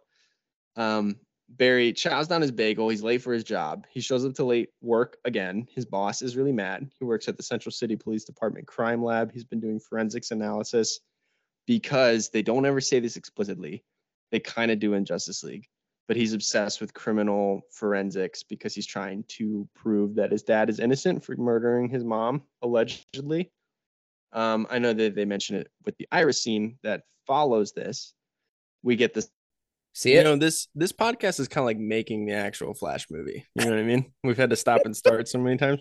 That's probably actually fair, you know. I, I, but Yeah. hey, I'm I'm I'm I'm game. I'm I'm on Team Zoom. I'm deleting the Skype app. Fuck that. Fuck that noise. I'm just gonna buy it. So where were we? Did we not get any of the last little bit? Um, I told you I was gonna download that audio file, and you bet your ass I did. But did I listen to it? That's that's the question. That's You the question. Let's just day. go from his job and just go again. Because we're burning rubber right now, my boy. the last th- yeah i know. The okay so uh, we download the audio file that's a real for, for, that's a real shame because the audio the the video that did get saved was me going okay are you ready? I'm gonna hit the record and we're gonna burn this. And you go okay and you salute and then it ends. Perfect. so we just lost all that that's that's a real fucking shame we talked about rio morales and fucking his mom but yeah okay so Not quite. So pretty much what we had to talk about before we were rudely interrupted by the Speed Force is that uh, Barry is leaving his job and has an awkward interaction with Iris West, who is a reporter that he has a crush on from school. He's talking to his dad on the phone, who's in prison, because Bruce Wayne sent him a flash drive that shows security footage of his dad purchasing tomatoes, but he never looks up at the security camera. So it's not a solid alibi from murdering his mom. And Barry gets emotional, puts on the flash shoot, and goes over to his childhood home, where we get a flashback of him and his mom making pasta sauce and, and other pasta ingredients together. Ron Livingston plays his dad now, not Billy Crudup, which Zach was confused about. very confused You missed the whole tirade, but that's okay. It was it lives in my mind it. now only. it's canon in my mind. And um in this sequence, we see that that Barry and his mom and his dad are living a nice life, and his mom forgot a can of tomatoes at the store for the sauce. Sends his dad to go get it. When his dad is coming back, Barry hears a commotion and he comes down into the kitchen to see that his mom has been stabbed in the chest and his dad is holding her, saying, Barry, call 911. Barry runs out of the room as a real life Ezra Miller looks on, you know, witnessing this flashback here. Zach, what did you think of this scene? I really liked it. Like I said in the deleted uh the Snyder cut. Um I, I really liked all this stuff. I liked the flashbacks. I thought it was just visually striking, really well edited and really well done. I like the family, I like the acting all around. I think this is some of the strongest stuff in the movie. Again, like the whole opening of this movie, I'm like, okay. Yeah. We had some Batfleck, we had some Wonder Woman. I'm kind of Yeah. into this shit. I'm like, I'm like, this is actually pretty good. I was like, maybe this is end up, gonna end up being like way better than I thought it was gonna be. Um, so I really, really like this whole opening sequence. Here's a question. Zach has questions. Comic book lore. Please. Yeah. Who stabs his mom? Do you want to know? What it, do we? Are we ever gonna see this in the fucking E DCEU? It's really hard to say at this point. I don't think so. It's the reverse flash kills his mom. Okay. The reverse flash kills Barry Allen's mom to create the flash because the reverse flash is only as good as his hero and needs a nemesis in the future. And do you th- well, can you think of a reason why they did not include that in the ending as well? Because that seems like I a- heard because they were saving it as a big reveal for a sequel that is now never going to be made. Which again, like the visual effects, is a huge fucking boner cop out. You know what I mean? big old boner cop out. Yeah. Um, so we get this really cool moment where the collect call from the prison ends and Barry's just like zombie turns and just instinctively starts running, which I think is actually pretty cool. And Yeah. this is when he discovers that he can go back in time. However, uh, this is where the beginning of the visual effects woes in the chronosphere segment kind of start to lose me. So- Holy Jesus. Zach, can you do me a favor and kind of explain? So he's running back in time. At first, it's black, and then he arrives in this room. It's almost like a coliseum, if you will. Can you kind of explain to the listeners what exactly it is that we're looking at here? Yeah, imagine if Crash Bandicoot fucking spunked all over goddamn Metal Gear Solid. That's kind of what we're dealing with right here. Is we're dealing with a PlayStation 2 cutscene. No, so Barry Allen is running, right? fast and he goes like this and he opens his arms. Hurry up, Matthew McConaughey. I'm not, I don't need the fucking true And then he goes version. back in time, and then time's a flat circle. Time is a flat circle. Yeah, and we came up around the back, and then I popular doing. Remy LeBou. no, so yeah, the Speed Force is a thing where he's and it's like this. So it's he's what gives the so- speedsters their energy. It's it's a it's a extra dimensional entity within the DC comics, but Barry's able to enter. I know I sound insane. I don't give a fuck. No, it's Barry's able to enter it to travel backwards in time. However, the visual representation in this movie is like he's running in place on a treadmill and ring get closer to him that are moments in time but they're weird visual representations of moments that are happening with like terribly CGI'd like mannequins essentially of people. So like he sees he's running backwards in time and he sees the events from earlier in the day such as Bruce and the babies and all that kind of shit. And then he picks a moment and he like pokes his head through it and he is looking into the past and realizes that he can step through and enter And the we- past. And they use this moment to show us this goddamn baby again. It- he- Again, he goes to he Andy he- he Spaghetti like- loves babies. He goes, do the thing, and it's like this this Ezra Miller head coming out of the fucking sky. And You if I was funny this is baby that and I saw Ezra- that shit, Ezra I'd Miller shit doing- myself. the funny thing is that Ezra Miller doing this is exactly what those babies were doing a couple hours before. You know what I mean? Peekaboo. Coming out of the Oh, they were coming out the pussy. That's what that is. I thought you were meant they were playing peekaboo. That's a much You cuter know? representation.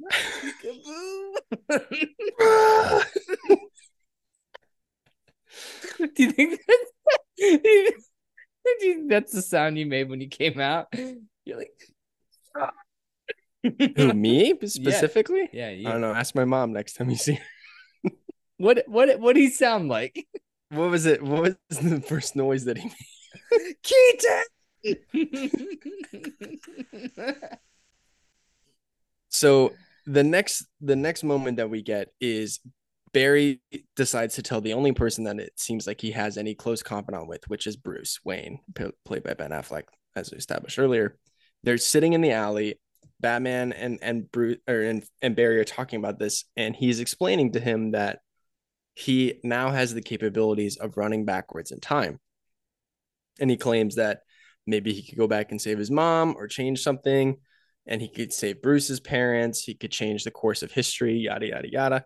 And Bruce is like, or you could destroy everything. Our scars are what made us who we are as people, which I think is a really cool line delivered Oh, yeah. by Ben. And he's like, you know, what Barry says something along the lines of like, it made you a hero. And then Ben says, but it also made me alone, which I thought was really cool that they're like playing into the fact that Ben's Batman and what we will see from Keaton's Batman are pretty similar later on in the movie.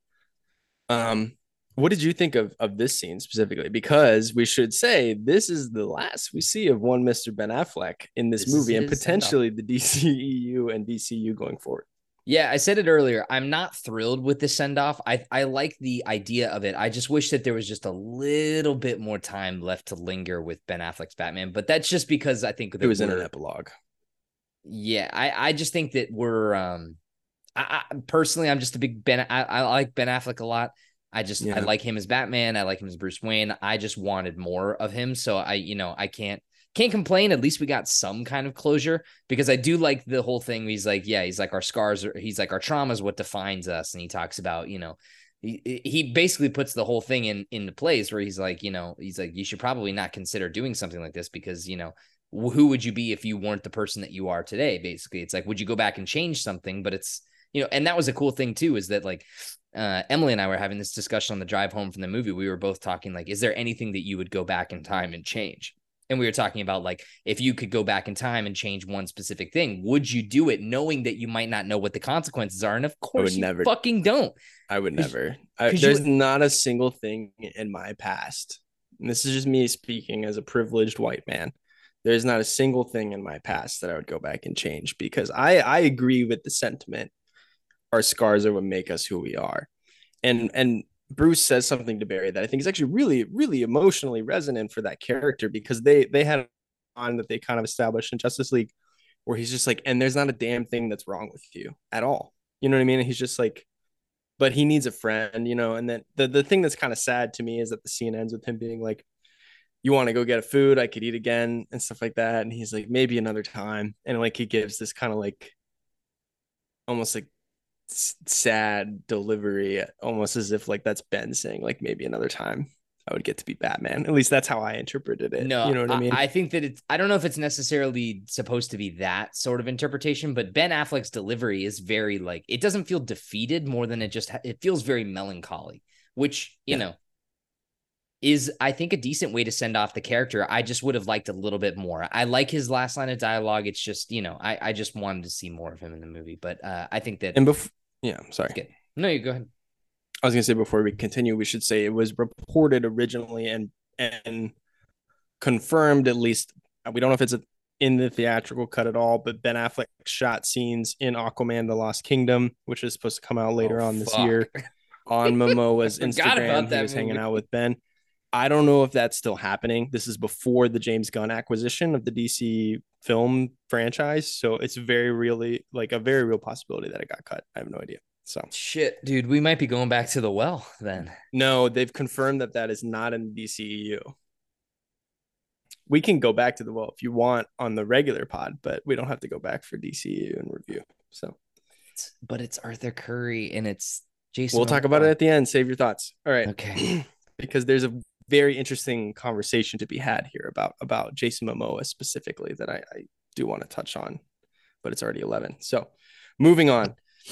Um, after Bruce leaves, Iris shows up and we have this really um ultimately non-important scene in his apartment where him and Iris are sharing a beer and she kind of mentions that you know you can't go back and change something big you have to go back and just like change, you know, the outcome of something. And that gives Barry the idea that maybe he doesn't have to go back and necessarily stop the person that murders his mom. Maybe he could change something. And he fixates on the if she has the tomato sauce can, she never has to send my dad to the supermarket, which means that the robber, quote unquote, never thinks that the house is unoccupied because the car is gone and wouldn't kill his mom. So he goes back in time. He goes to the supermarket. He puts a can in the cart as the Flash. He's moving in in Flash time, and he gives the creepiest delivery of the entire movie for me, which is, "Don't forget the can of tomatoes," and then like, like slinks out of the room. what did you think of that? well, his time stopping abilities are a little freakadeaky because he get he's he gets the chance to kind of just say whatever he wants to the people that are in these scenes that are just basically rag dolls. So like, they can't hear him because they can't hear him. With his mom, he's like, he's like, but it's like he's looking at her dead in the eye. He's like, "Love you, mom. Love you more. I love, loved you first. I love you more. I love you first. Yeah, it's really Very freaky. Weird.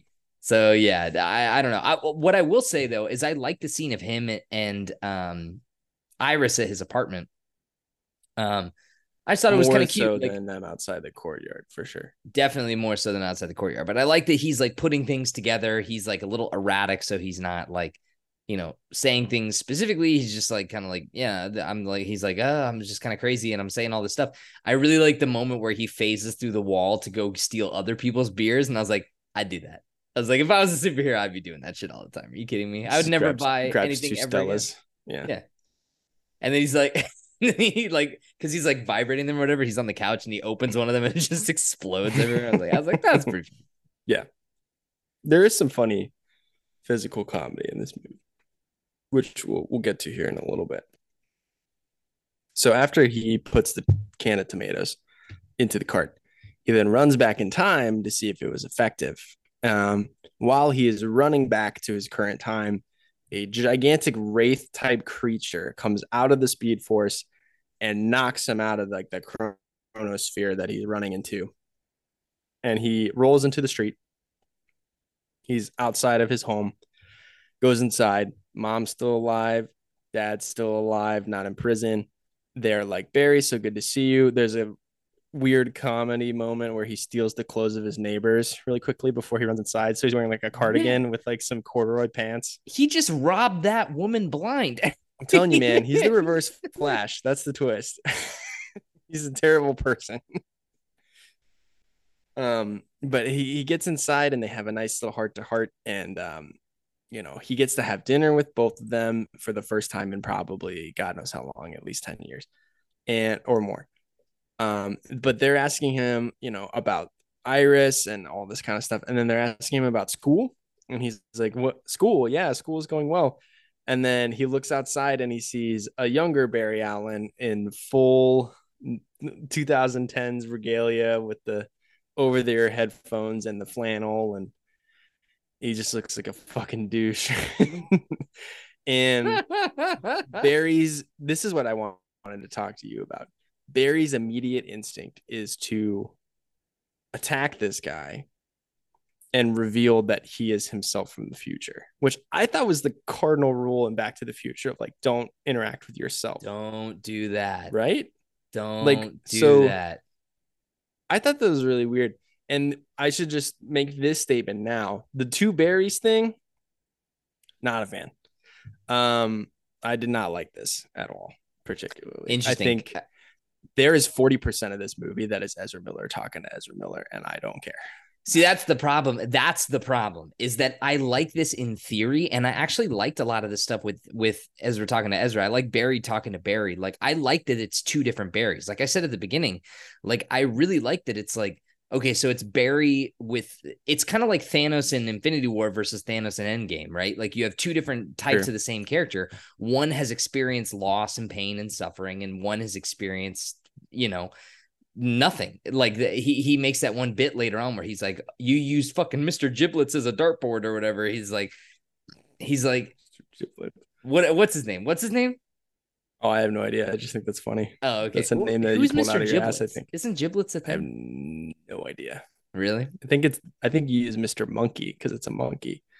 What'd you say? What'd you say, Mr. Giblets? Mr. Giblets.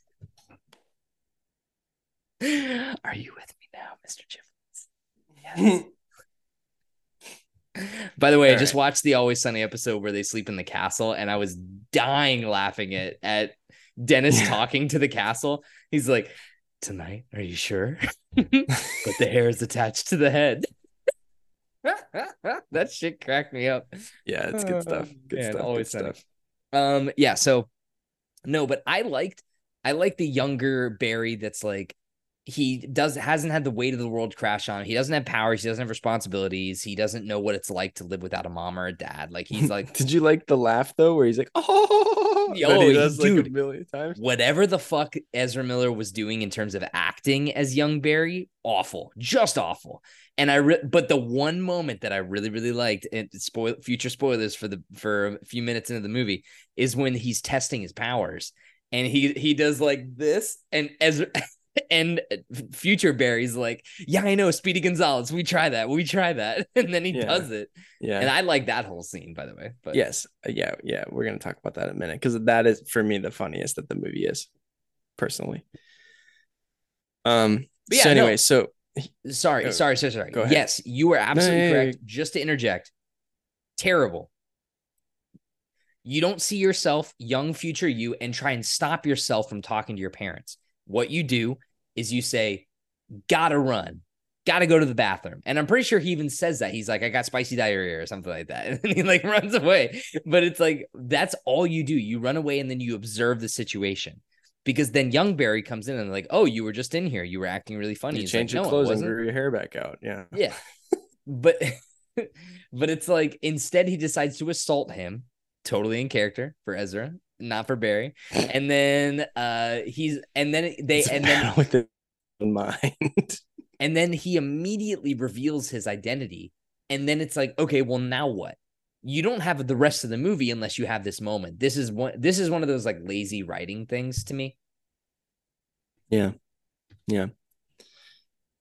Well, so uh, for the rest of the pod, while I'm summarizing the plot, I'm going to be referring to our Barry as Barry and young Barry as YB, young Barry. Okay. It's just going to be easier than me saying all these consonants. So Barry explains to YB what Nothing. Go ahead. YB sounds like a rapper. Is that what you're going to say? It's young Barry, baby. Young B in the hizzy. Yeah. So Barry tells Barry tells YB essentially how they get their powers and all that we- kind of stuff. Can we call him Little B? Can we call him Little B? Little B. sure, Little B is fine. okay, cool.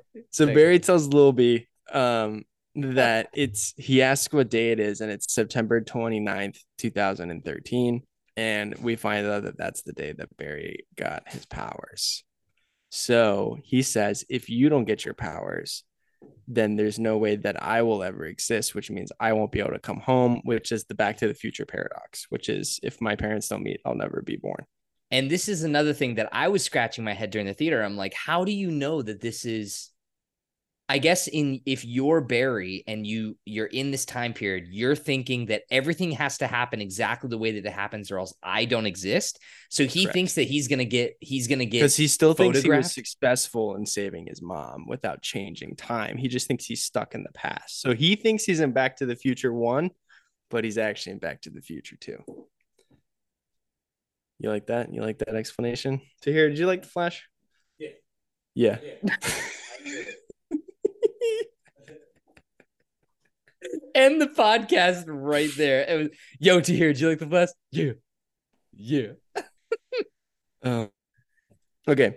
So Barry takes Lil B to the CC Little crime lab because that's where the accident occurs in the comics. It's where it occurs in Flashpoints, where it occurs in this in this historical timeline. Barry, the night that he received his powers, was working in a crime lab, overviewing some chemicals of some some form or another. And he opened the window because it was getting steamy in there with all the chemicals, and lightning struck through the window, through the chemicals, gave him his speed powers.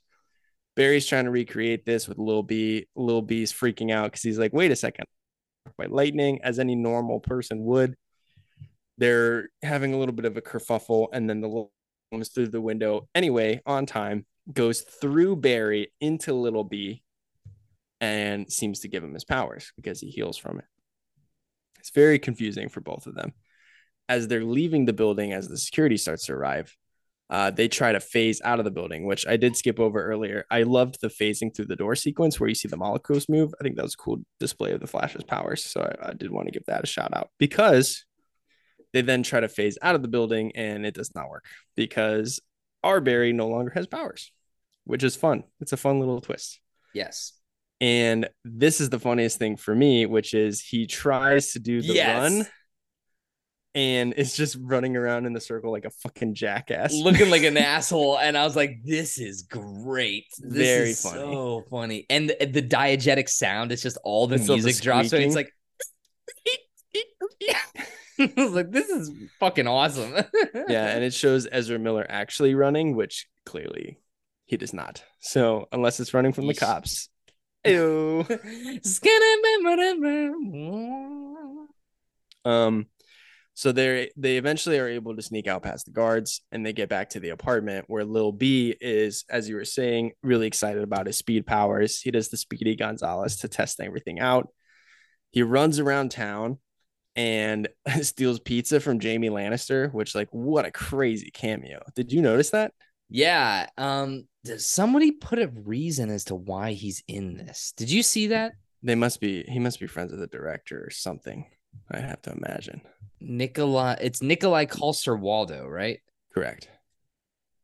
I'm gonna look He- that up. or You he was going. in like or he was in like Canada while they were filming it or something like that. But anyway, so so Lil B's running around and he is you know enjoying his speed powers, eating donuts, eating pizza, all this kind of stuff. But then his clothes start to burn off. He freaks out and then he realizes that he's causing electrical surges. Things are catching on fire. Cars are crashing. And long story short, he causes a citywide blackout. He is completely naked. Uh, I think he grabs what is it like um a hubcap or something like that, and then runs back to the apartment covering his dong. Which like you know, good thing that we didn't have to see any of that. You know. Yeah, thank Christ. Um, Nikolaj Coster-Waldau and Andy Muschietti go way back. This is according to comicbookmovies.com. In fact, they helped one another get established in the movie business. Muschietti got uh, Andy Bischetti got his big Andy break. Spaghetti. Andy Sp- Andy Andy Spaghetti got his big break in Hollywood with the 2013 horror movie Mama, based on the short film which starred Nikolai Coster Waldo and Jessica Chastain. Uh, yeah. So there you So go. I think they're just buddies. Jamie Lannister eating a pizza gets his pizza stolen. I saw him immediately and I was like, what the fuck is Jamie Lannister doing here? thought I was done with that guy. Anyway. um, I love the scene when Barry gets back and he's talking to him about all the calorie intake and he's like eating the peanut butter and the and the broccoli. And he's like, Well, how'd you do that phasing thing? He's like, It takes a lot of time to practice. And then he just immediately phases through the floor. It lands in the old lady's apartment and then comes back up the stairs immediately, covering his dick with a pot. I thought that was Yeah. fucking funny. Yeah, that was a good a good bit of comedy. But again, Barry slash Ezra just exposing themselves to other human beings, causing ruckus. It's and not what you want. It's not what you want. It's really shocking. who who would be a better actor to take the flash role if he's going to be falling through floors exposing himself to people on accident i have a perfect pick Tom Holland. i was going to say jason segel I would love that. He's a little old, but maybe back doesn't when. matter he's Doesn't like the jay garrick flash he's just old and schlubby That's hilarious. No, I still stand by it. Jason Segel is the thing in Fantastic Four. god give it to me right now inject it into my Put that right in my balls. yeah Keep going. Okay. So then Barry uh Barry's explaining to Lil B about the calorie intake and that he needs to really focus on his powers because it's dangerous having all of this and just running around causing electrical blackouts. He needs friction suits that don't burn off that are made of rubber. His took forever to make and then he had Bat Tech to help him out. And then we look over and Lil B's passed the fuck out, doesn't matter. They wake up the next day, they go to the park.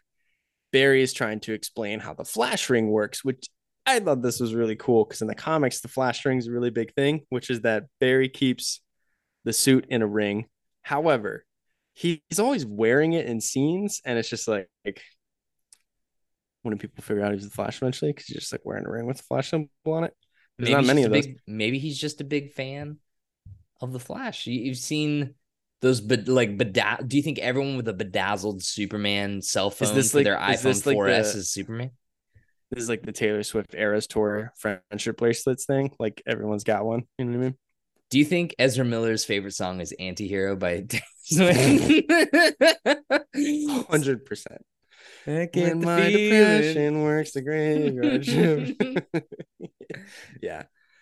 Uh, so while they're demoing the suit at the park, um, I, I thought that this scene was actually situationally, which is that the suit pops out and like sucks up the molecules, but he's supposed to step into it before it hits the ground, and it just like like which that sound effect wise is pretty funny. Well, I thought it was one of my favorite visual gags of the movie too, because it comes out of the ring and it's this tiny little suit, and I was like, And then it "Is gets that bigger and how?" bigger and bigger. I was like, "Is that how it works? Is that that's canon?" Yeah, it's in the it's in a ring, and then it grows in size. That's the dumbest The shit Flash I've is ever a gr- seen. I laughed so hard. I was like, "This is awful." I was just laughing my ass off. That's I was DC like, "No way, baby." he's got an Ant Man suit. He's got a little Ant Man suit." Yeah, which is fine. It's way more logical than fucking Tobey Maguire keeping it in a trunk under his bed. That thing looks stiff as a board when he's Oh yeah, in the trunk, the trunk, the trunk under his bed. Na na na na na na na na na na na. Um, what if? What about when he he's like, you tried to be someone you forget who you are, and he's like looking at the two and- I'm gonna watch Spider Man three after this podcast, Okay, all right. At two o'clock, and you can't do anything to stop me. I would never stop you, my friend. I love you to death, and I would Oh, never thanks. stop you. Anyway, while they're at the park demoing the suit, there's a commotion in town, and they rush over to the local bar, and they see that there is a newscast where the Kryptonian World Engine is back. Yeah, you thought we were done with the World Engine? Guess what? We're fucking not done with the World Engine. Never done. Are you okay? Yeah, I just got the 10 minute long, uh, the 10 minute timer before we need Oh. to jump out and jump back on. So we're doing No okay. problem. Keep keep it this. rolling. Keep it Yeah, rolling, baby. So this is we're just getting a redux of the Man of Steel moment. So Zod comes on the television, same speech he does in Man of Steel. Hello, I'm Zod. I'm looking for a Kryptonian that's being harbored on your planet. If you do not turn him over in X amount of hours, we will desecrate this planet. Yada yada yada. Barry is talking a little bit at the bar about how he doesn't know how this is all happening again. And then he rehashes a moment that we have not seen before, which is that apparently he got his powers and then spent the next couple days just goofing around and then went to Metropolis during the events of Man of Steel to try to help people. And then there's a scene where we see that he saves a kid, but is unable to save the kid's dad because the world engine slams his dad into the ground, like fucking just Oh, dunks, yeah. dunks him into the ground. Did you like this scene with like the homemade suit and everything? I thought it was really interesting that they're trying to go back and continually recut people into the the world engine sequence in Man of Steel.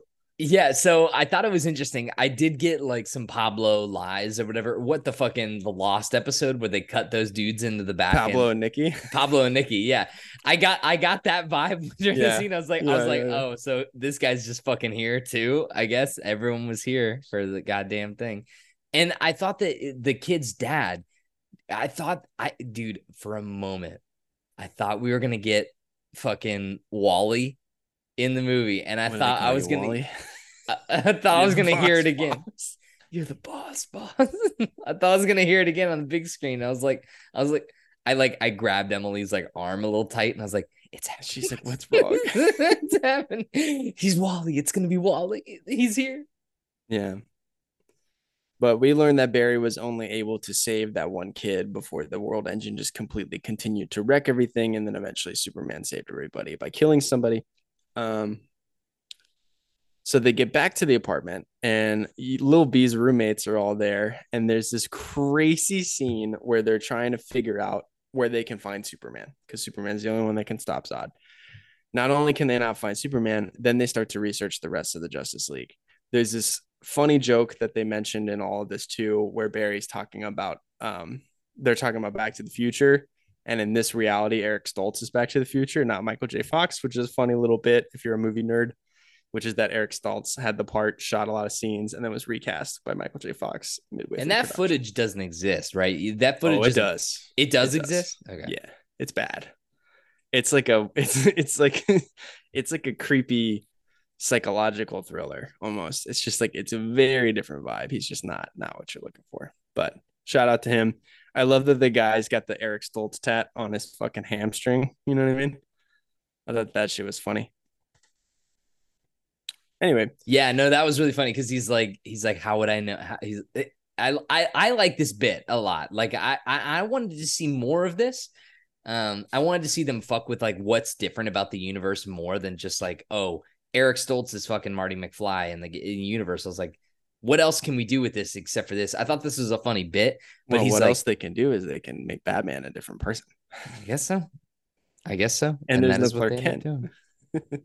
anyway, Mm. sorry I cut you off. What were you, what are you saying? Though, No, no, no. I'm just looking at these screenshots of Eric Stoltz, and boy, well, I need I need your full attention here because while they are researching where the rest of the Justice League is, uh, Barry Google's Arthur Curry's dad, Tom Curry, Lighthouse, Maine, into Google. It gives a phone number for a local lighthouse operated in Amnesty Bay. He calls it, and who should pick up but Temuera fucking Morrison, reprising his role as Tom Curry. And Barry it. says, Barry says, Is Arthur there? And he goes, You want to talk to my dog? And he's like, No, not your dog. I'm looking for your son. He's like, I got no kids. And he's he's like, he's like, but your wife is Queen of Atlantis. And then he looks over and he's got this fucking schlubby wife watching TV. And he's like, definitely not. I thought yeah, this I like the this. I like this bit a lot. this is the funniest thing in the movie for me personally because Aquaman just tickles my fancy, as you know. I think that movie is a wild movie, and I enjoyed doing pot on it with you. And this was the funniest thing for me for sure. Yeah, I do really think that the the the Queen of Atlantis bit is really funny. Like, oh, she's the isn't your wife the Queen of Atlantis? I don't think so.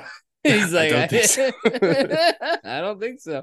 It's it's just a really great pan too, because it's like she's just out of frame, but it like cuts over and then cuts right back. It's it's really really really funny, really well done.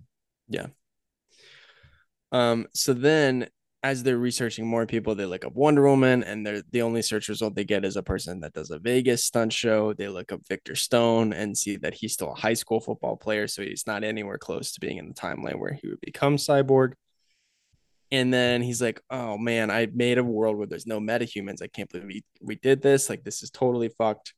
He's like, "We got no Superman, we got no Wonder Woman, we got no Batman." And then people are like, "Oh yeah, there's a Batman." And he's like, "What?" And they're like, "Yeah, no one knows who he is. He's been around for a long time." And this is when I was like, "Let's get it." and so Barry and Lil B uh, leave the apartment. He's like, "We got to go to this cousin's dinner out of town," and they're like, "Oh yeah, yeah, sure." And they take a fucking taxi to Gotham.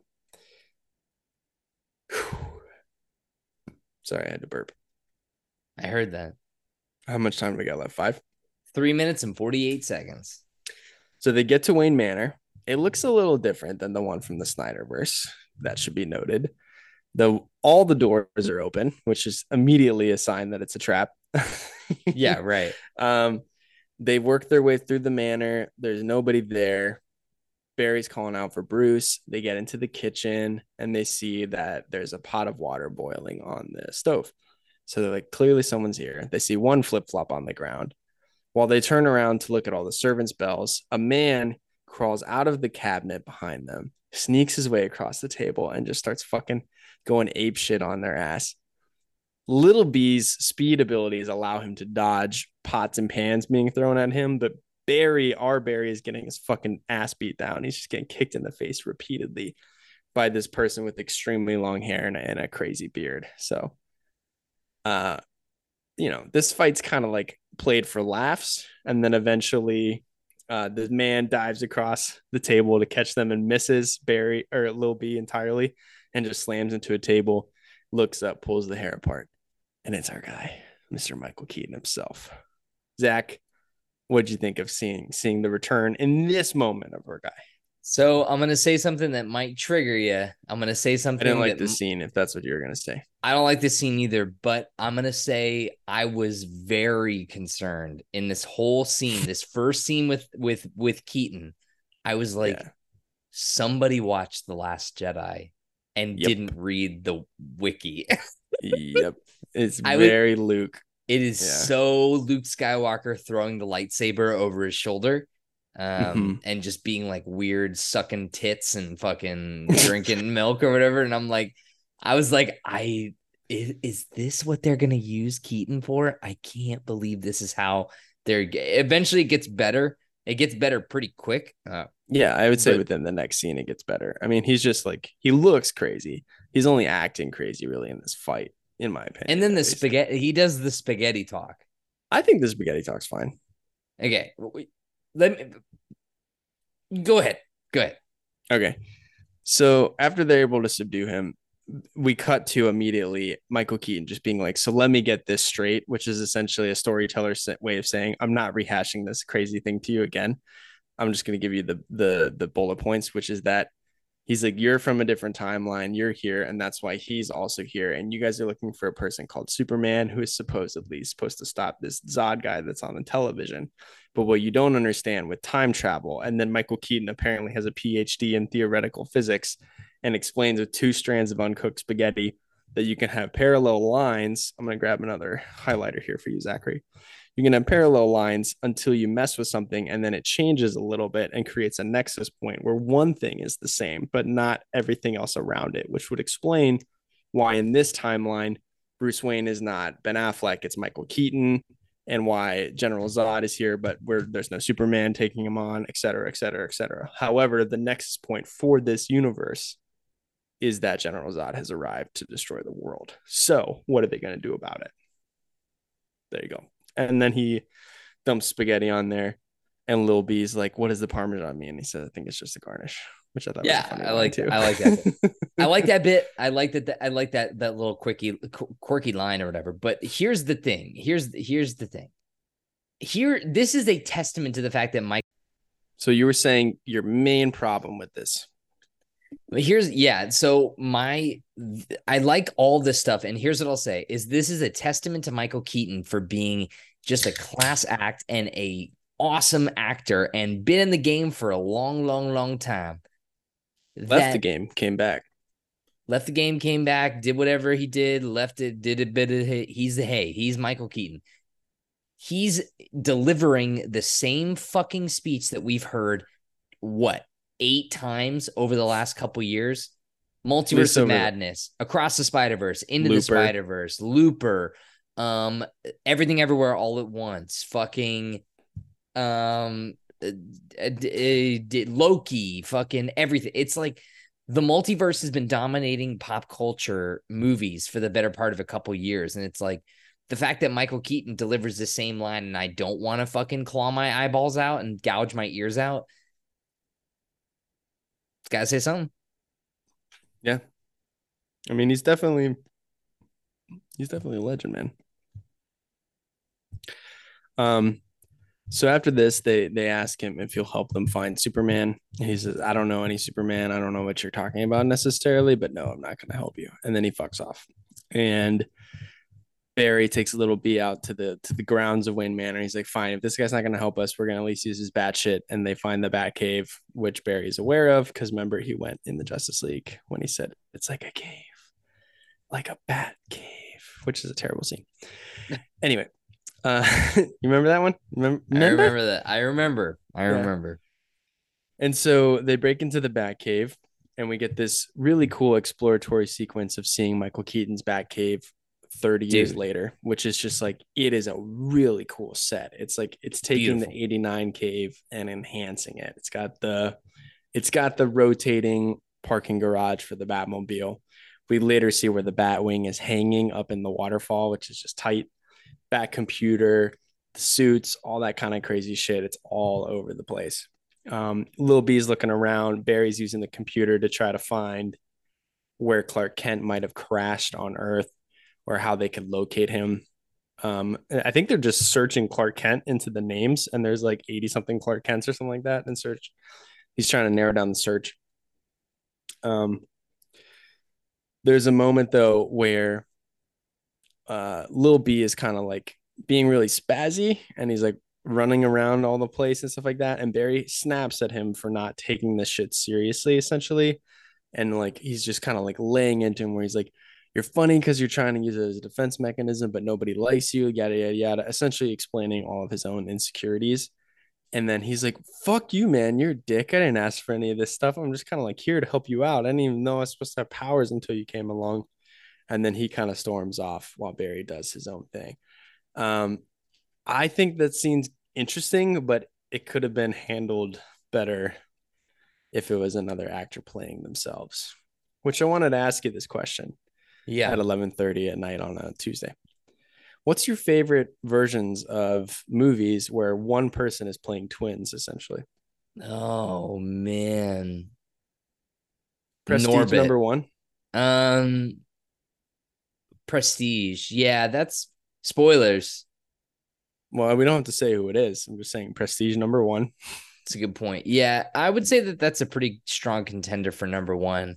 Lindsay Lohan Um, and Parent Trap. Parent Trap.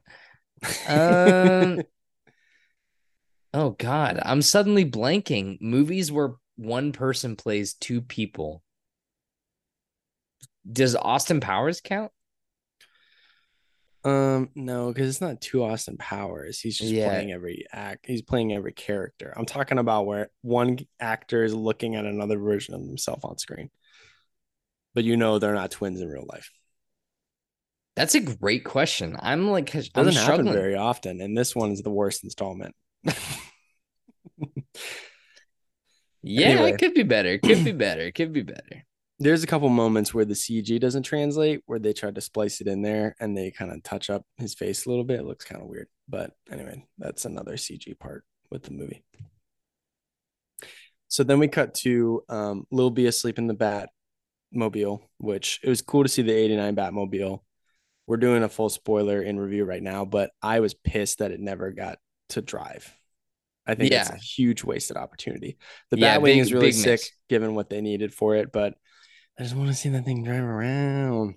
It's so cool, dude. Uh, The, this whole scene I just love. Like him flipping on the computers, and it's that old like 90s, 80s tech, and like the zooms in and the all the the Yeah. analog stuff. And then yeah, it's just as cool as it is in the trailer when Barry like rips the cape off of the fucking Batmobile, and you just see that fucking thing. I'm like, it's still the coolest Batmobile. Oh, hands down the best Batmobile. Easy. Yeah. Not even It's close. so fucking sick, dude. It's it's so fucking sick. Yeah. So then while Barry's on the bat computer researching where Clark might be, he sees a little like recording camera above him and letting know that the Zoom call is recording. And he knows that Batman is, is is looking at him. And he's like, I know you can hear me. He's like, I've been thinking about a little bit of what you said. And if there are nexus points, that means there have to be constants. And he holds up like a um, pen and he's like, like you have a an Alfred and my Batman has an Alfred as well which means that maybe there are constants. Maybe my mom's supposed to die. Maybe your parents are always supposed to die. And he's like, I apologize for your parents. I wish I could do something, but I need your help. And then we see Keaton hang up the Zoom call, turns around, slides a panel out of the way of his bookshelf, puts the button, and the bookshelf fades away, and we see all the sick oh baby Keaton suits, Woo! and we get the.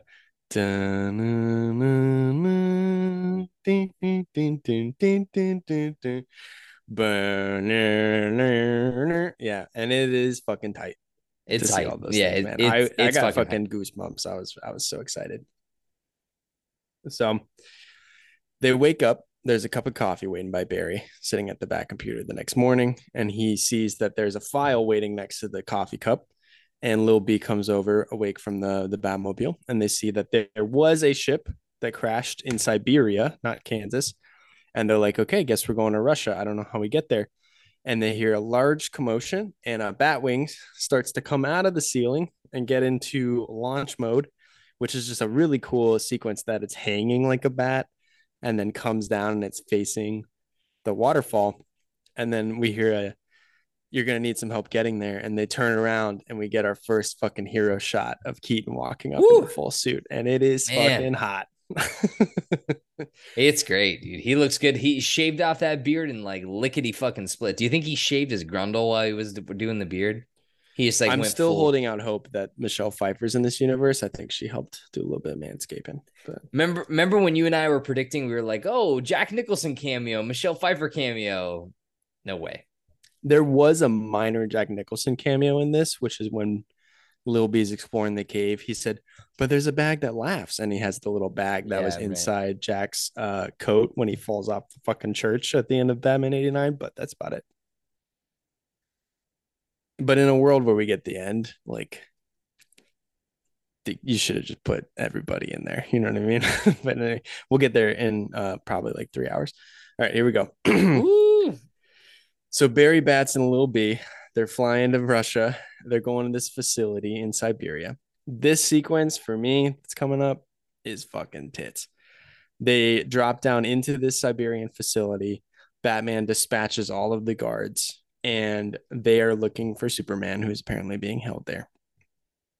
We get this really cool sequence where I think Keaton in this moment uses batarangs to the effect that I've always wished live action Batmans could use them, which is that he's like throwing it off of stuff into people and then like shooting the grapple gun around corners and like pulling people into stuff. I just think it is used really well. Um, they get to the central vault and they find that it's this large lead ball. They get inside and it's not Clark Kent in there, but it's a small, um, really like malnourished woman who has been kept in this dark room. But we do see a Superman type suit a la Man of Steel on the ground that has the House of El insignia on it. I think it's really funny that Keaton's like, well, it's not him. Let's go. And he's just like ready to fuck off. yeah, I did like I did like that. It's like He's Batman, like, yeah. yeah, we got we got to fucking go. Yeah. Uh, Barry decides to save her, um, and they all escape except for Lil B gets shot in the knee because he's a little bitch. Lil B stands for little bitch. Uh, I thought the funny, I thought there was a funny moment where Keaton does like the the, the jump thing at the guy to like try to get him to flinch, and the guy pulls out the dude. gun anyway. I thought that was hilarious. I totally forgot about that. That this whole scene I think is hilarious. Like, yeah, Yeah. the Keaton going like and like waving the cape, and the guy just like stands there. And like, what the fuck? Yeah, I thought that I thought all that was really really funny, and I really did like Lil B getting shot through the knee, especially because it shows it. It's like a close up of the bullet going through his leg, yeah, and he's like, sure. ah, and he starts screaming. He's like, I thought we were bullet immune, and he's like, Why would you think that? yeah, he's like, th- he's like, I didn't think bullets could hurt us. He's like, why would you assume that they didn't? What did you think of the bat cape being bulletproof? I just like that he throws it up as a shield. I thought that was tight. I mean, the visual is fucking cool. I don't I don't know. I has has the bat cape ever been bulletproof? Yeah, it's been fireproof, bulletproof, whatever you want, man. Oh, well. Deus Ex Capena. I guess so. So they're eventually able to escape topside. We get a funny moment where they're trying to blast an elevator up with some C4, and, and uh, Keaton Batman asks each of them how much they weigh, which he asks Vicki Vale in Batman '89, which I thought was really cute. Great callback. Uh, they get launched up topside just as the sun's coming up, which is just in time because Miss Kara Zor-El absorbs all that solar radiation just as they are cornered by the Ruskies. And she's in full battle mode and just absolutely annihilates these guys with the help of Michael Keaton, which I think this scene is really cool. Um, besides the two Barrys just kind of like fumbling around in the meantime. but I'm not a big fan of the what do we do, Batman? We try not to die. I think that that was kind of a. It's weird still a line. bad line. It's bad in the trailer. It's bad in the movie. I, I I don't like that line. We try not to die. It's like, could you have had him say literally anything else? Yeah. Um, the thing the thing about this scene that I will say is that yeah, this was the scene that I most liked. Supergirl. I didn't really like her utilization later on in the movie, but in this scene, I thought it was really cool that she's just like fucking going she's going Omni Man on these motherfucking soldiers. She's like, I don't give a shit. She's like, she she punches people and they go flying seventy five. Yeah, she's like feet. the throwing ice. them into like fucking China. Yeah. Yeah, it's great. I, I I loved all this. I thought this was really cool. Um, so eventually they're able to dispatch everybody and then they take her back to Gotham because she passes out. When she wakes up, there's still Zod news on the television.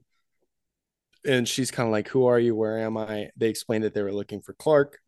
She's like, I don't know who Clark is. And then Barry's like, Sorry, Kal-El. And she explains that she's Kara Zor-El, uh, Kal-El's older cousin. She was charged with keeping him safe as they both fled the destructed Krypton. And in their wake, apparently Zod has been looking for for him or her. She's not entirely sure. Um, but she is Kryptonian. Uh, she knows the House of El and everything. And she's still a little weak. So they ask Lil B to take her up on the roof where she absorbs some solar radiation and then is like, fuck humans. They kept me in a cage for like years. And then she flies off. So Barry's next decision is like, okay, well, we don't have Supergirl. We do have to stop Zod. Otherwise, this world is doomed. So I need to regain my powers. So I'm going to do the only thing that I can think of, which is I'm going to restage my accident. So this is straight out of the Flashpoint comic, which I think is really cool. He is designing a chair that's going to get struck by lightning and douse him in chemicals at the same time and give him his powers in the same way that we saw earlier in the movie. Michael Keaton comes up and checks out the plans and he's like, This is a crazy idea. And then I think this scene between him and Ezra Miller is really good, where he's like, Let me get this straight. You could go to any time, whenever you want, and you're choosing to stay in world and and, and do what? And he's like, Well, this is my mistake. I need to fix it. And he's like, He's like, All right, well, you want some help killing yourself, essentially, is what he says, which I think is really funny. I think the line is more of like, So you want me to douse you in chemicals and get struck by lightning? You want some help? and I think uh, only the Keaton Batman is zany enough to really to to deliver something like that. Yeah. Uh, and in this sequence, Little B is eating a snack underneath the scaffolding and hears that the whole reason that Barry is here is that their mom is destined to die. Hate this, by the way. Just hate yep. this. I just hate this writing trope of we've th- we're officially we're past this point. We're way past this point as uh, film goers in uh, in the United States you don't have someone hear what you're talking about because it's convenient for them to do so. They're hiding yeah. under a stairwell. Bold choice, bad, bad, bad choice. Yeah. so they stage the experiment. Uh, there's a giant bat kite hanging out of the bat cave that's supposed to collect the lightning, which I thought was really funny. And uh, he gets struck by lightning, but it's unsuccessful the first time, and Barry is dying while this is happening, Kara Zor-El flies to the Mojave Desert, where we saw in Man of Steel that they originally surrendered Kal-El to the Kryptonians. They took him back to the ship, and there's that whole sequence in the second act of Man of Steel. This time around, they don't have anybody to turn over, so then Zod just starts murdering all of the army, which I think is like pretty on brand for our guy. Oh yeah, big time. Um, so she sees that all this craziness is happening and then decides that she's having a change of heart. So she goes back and she finds Barry there with Keaton and uh, Lil B, picks him up, flies him up into the storm, and then gets him struck by lightning up there. He's then able to start healing and regain his powers. And we have two flashes. And so Little B is constructing his own flash suit by taking a rubber um, a rubber Batman suit from Batman 89 that Keaton was originally going to get Barry to protect him from the lightning. And uh, he like cuts off the ears and spray paints it and makes this like homemade flash suit and it's just ridiculous. Uh, it looks it looks crazy. it but. looks terrible, but I kind of like the idea. I like the idea of like, oh, it's like I worked with what I had, and I do think this is another big laugh in our theater was like all the spray paint or whatever, and it's like very predictable what's gonna happen next. But then it's like him sawing through the bat ears. It's like yeah. and it goes on for such a long time that it it it, it brought my te- it brought my theater out. Everyone, yeah, was, I thought it was pretty funny. It's supposed to be intentionally awful. Um, they then reform their own version of a Justice League. Kara agrees to help them defeat Zod, and they group up and they're gonna go fight in the Mojave Desert and then we get to the third act, which I think you and I should be able to get through rather quickly. Woo! Uh, but give me keep me Holy honest on that timestamp there, buddy. What's up? Can't see the time. Can't see the time. There's no time. Okay. It doesn't display. It doesn't display it what time we have you? left until we have 10 minutes left because Zoom Perfect. is uh Zoom can take this and put it up that. You know what I mean? Yeah, they're but, but they're better than Skype. So way better than Skype. Bill just Gates. Get, just Bill give me Gates. One, give me one of these when it pops up, and one of these when it pops up, if you can. Okay, I can Got do it. All right. So in the battle, their grand strategy is that the two Barrys are going to fight on the ground. Kara is going to fight Zod, and Batman's going to stay in the Batwing and fight everybody in the air. Barry's training Lil B how to use the Speed Force to fight people. It's kind of I think this action sequence is terrible. Why do you have a Costco card? I don't know. I just held it up. Zach's tanked. We're not even done. I've got a Costco card. No, no, no, no. Barry's doing something. Barry's doing something. Tell me about it. I, there's not much really fun to say besides the fact that Barry's teaching Little B like how to use the Speed Force to fight people, essentially. But he's like Kryptonians are also really fast, so like you're gonna have to adapt for that. Uh, the Batwing is doing cool Batwing shit. It's gyroscopic in this movie, which is pretty cool that the cockpit It is pretty can cool. stay stationary or not.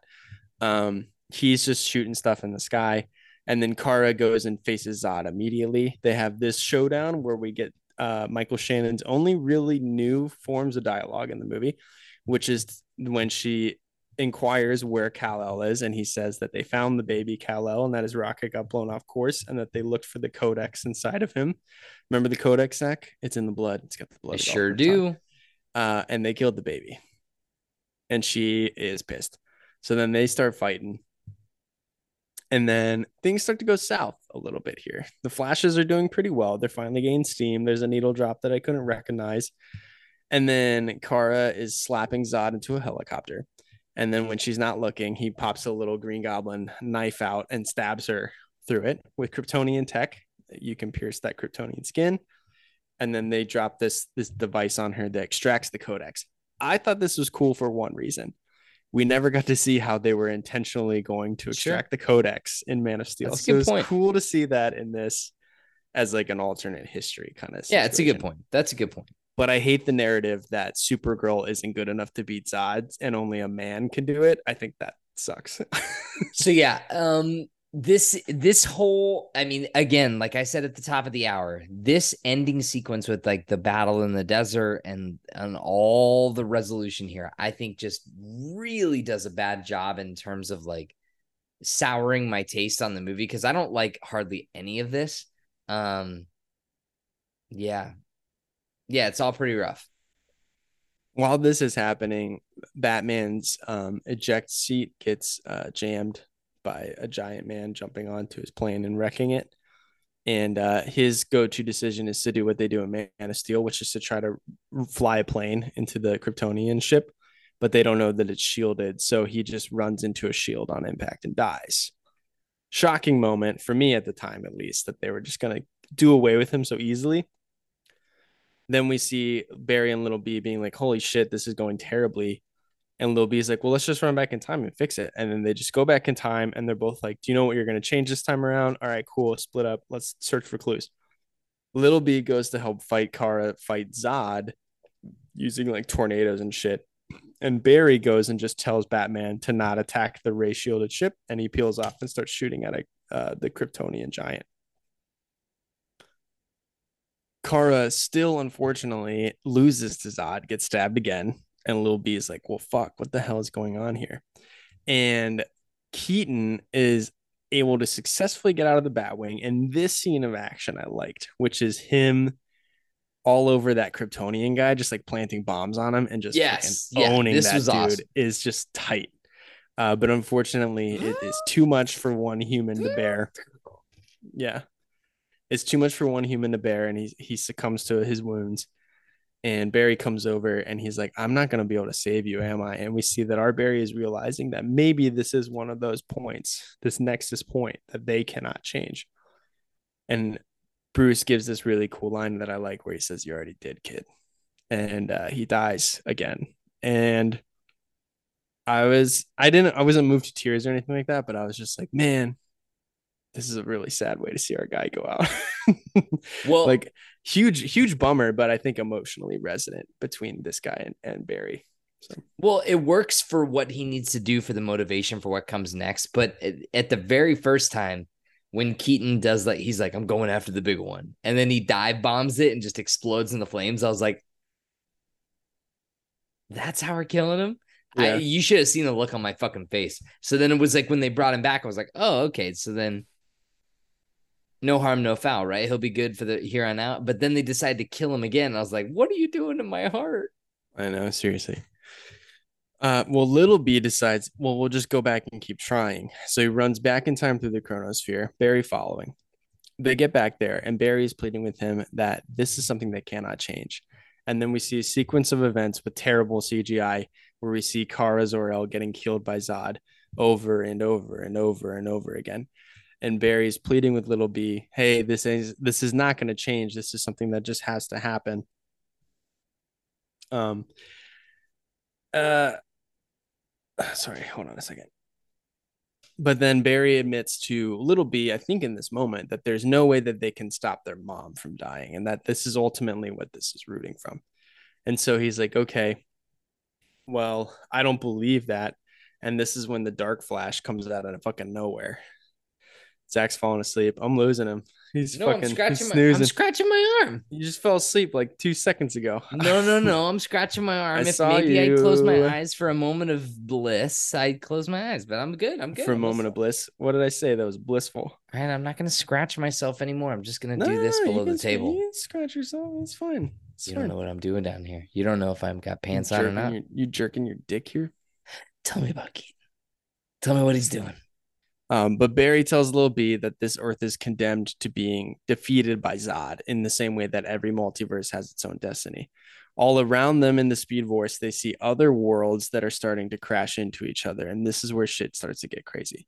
So, the first universe that we see is a black and white universe from the 1950s with the George Reeves Superman and a 1950s generic Jay Garrick Flash with the uh, the copper the copper bowl helmet running through the Speed Force we should say while this is happening these are all the same cg animation that we've seen in the speed force. So it's like the worst version of uncanny valley versions of these people like worse than leia and rogue one worse than like Way anything like that.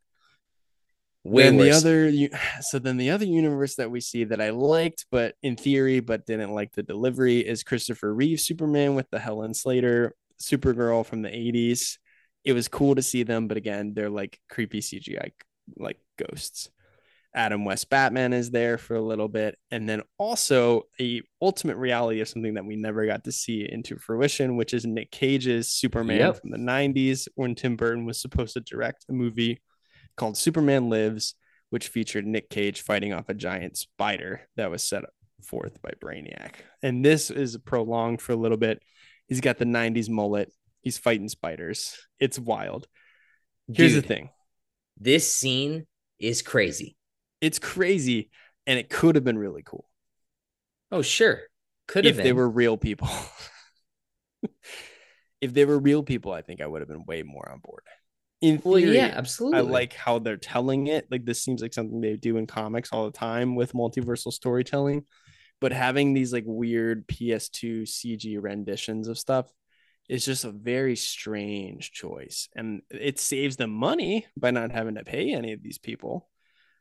Kind of. I mean, they probably still had to pay likeness rights at least. Yeah, absolutely. There's Like no speaking Rhodes. lines or anything like that. They're all just like ominously like staring into the abyss at other universes, including Christopher Reeve, which was which was weird.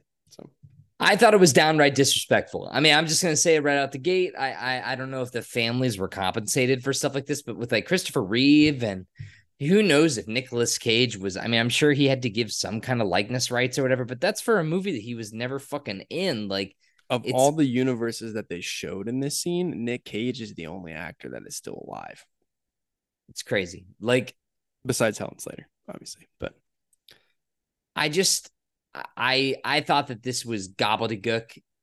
I I I hated all of it.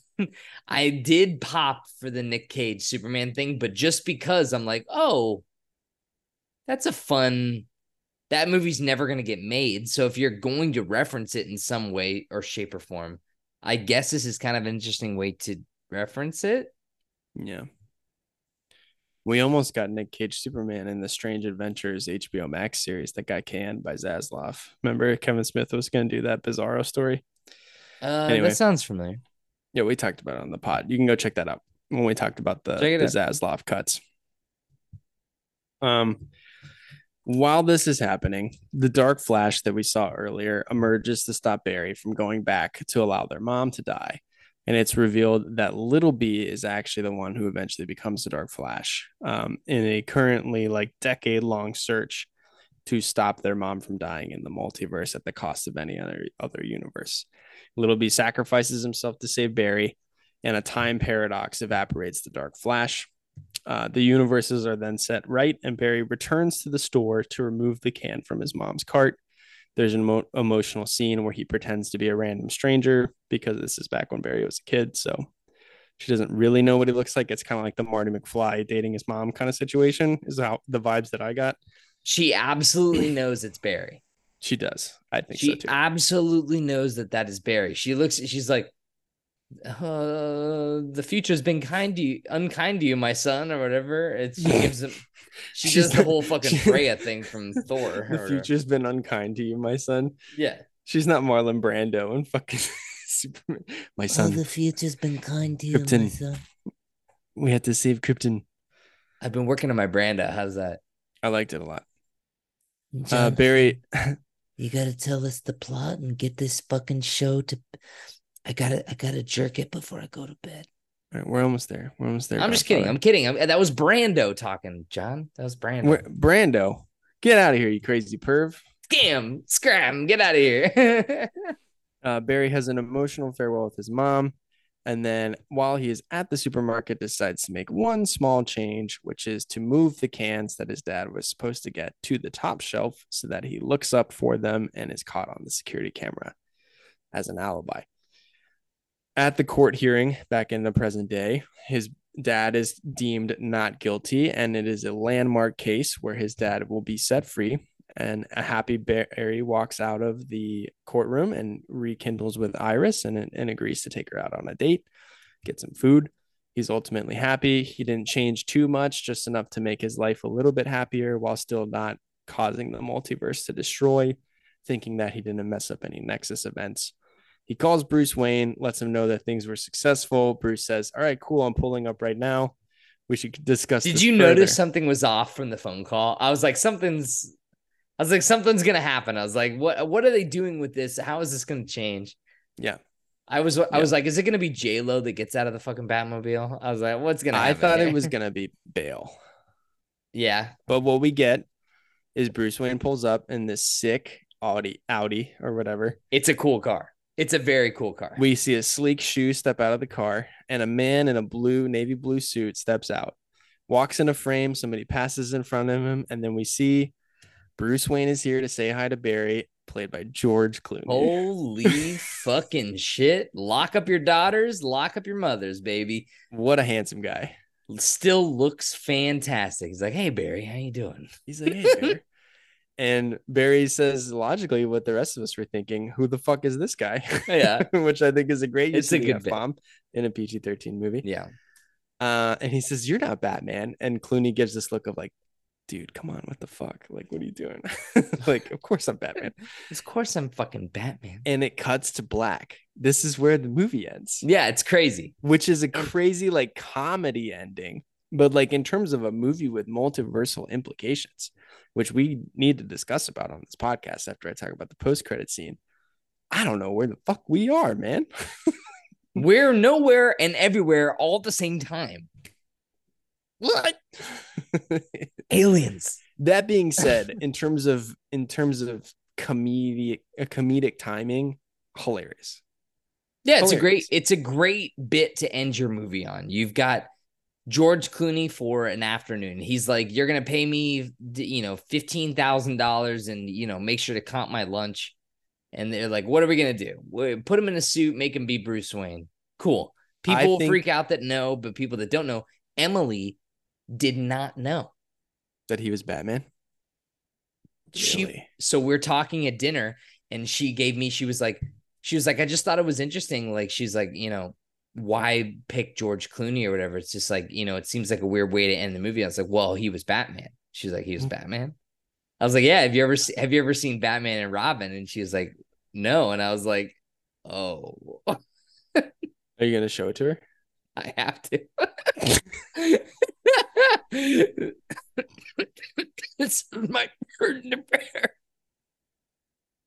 I think this movie was shot at least three times potentially more well or this scene sorry i think this scene was shot with affleck keaton clooney potentially pattinson and Yeah. maybe even bale if they were able to get him and then they picked the one that they thought would work tonally the best Yeah. So the rumors were uh seven minutes. Sorry. You're good. 10, 9, 8, 7, 7. Yeah. you're good. We're gonna have the- to end it after the plot summary. that's fine. That's fine. The rumor is that this was the most recent reshoot because apparently I wasn't paying too close of attention, but apparently Ezra is like real caked up in makeup in this scene. And uh, so people that have seen it a second time or whatever have been like seeing the scene. They're like, oh, yeah, this is clearly the most recent reshoot of the movie. Yeah. So, yeah, I think this is like a last minute Hail Mary. I wonder if that before they knew that the DCEU was going to be blown up or whatever they were going to do, that this had. I think it was gonna be Keaton. I think. And he's like, I'm working with someone named Babs Gordon. Yeah, you know about Babs Gordon? You want to get nuts? Um, yeah, I think it's really funny, but it is ultimately confounding in terms of where we leave everything. However, as a Batman movie fan, it's great. Give him a small little bite at the apple again. He looks handsome. He's fantastic. I would still see Clooney portray Batman in some type of multiversal movie again or something.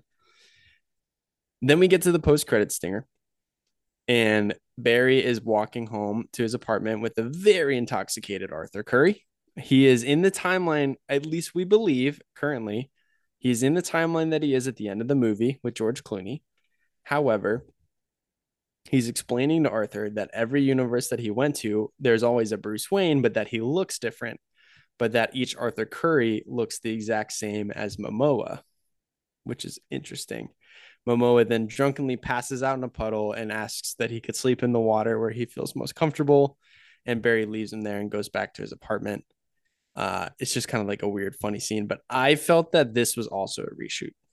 I think this post credit scene is James Gunn signaling to people that he is only targeting Momoa to continue to play Aquaman, which is why I think Aquaman the Lost Kingdom is in the DCU because if there's a multiverse and every Aquaman looks like Momoa, then the DCU's Momoa Aquaman and the DCEU's Momoa Aquaman could be two different people. In the same way that each Flash so far has looked like Ezra Miller. I have a different interpretation. Okay.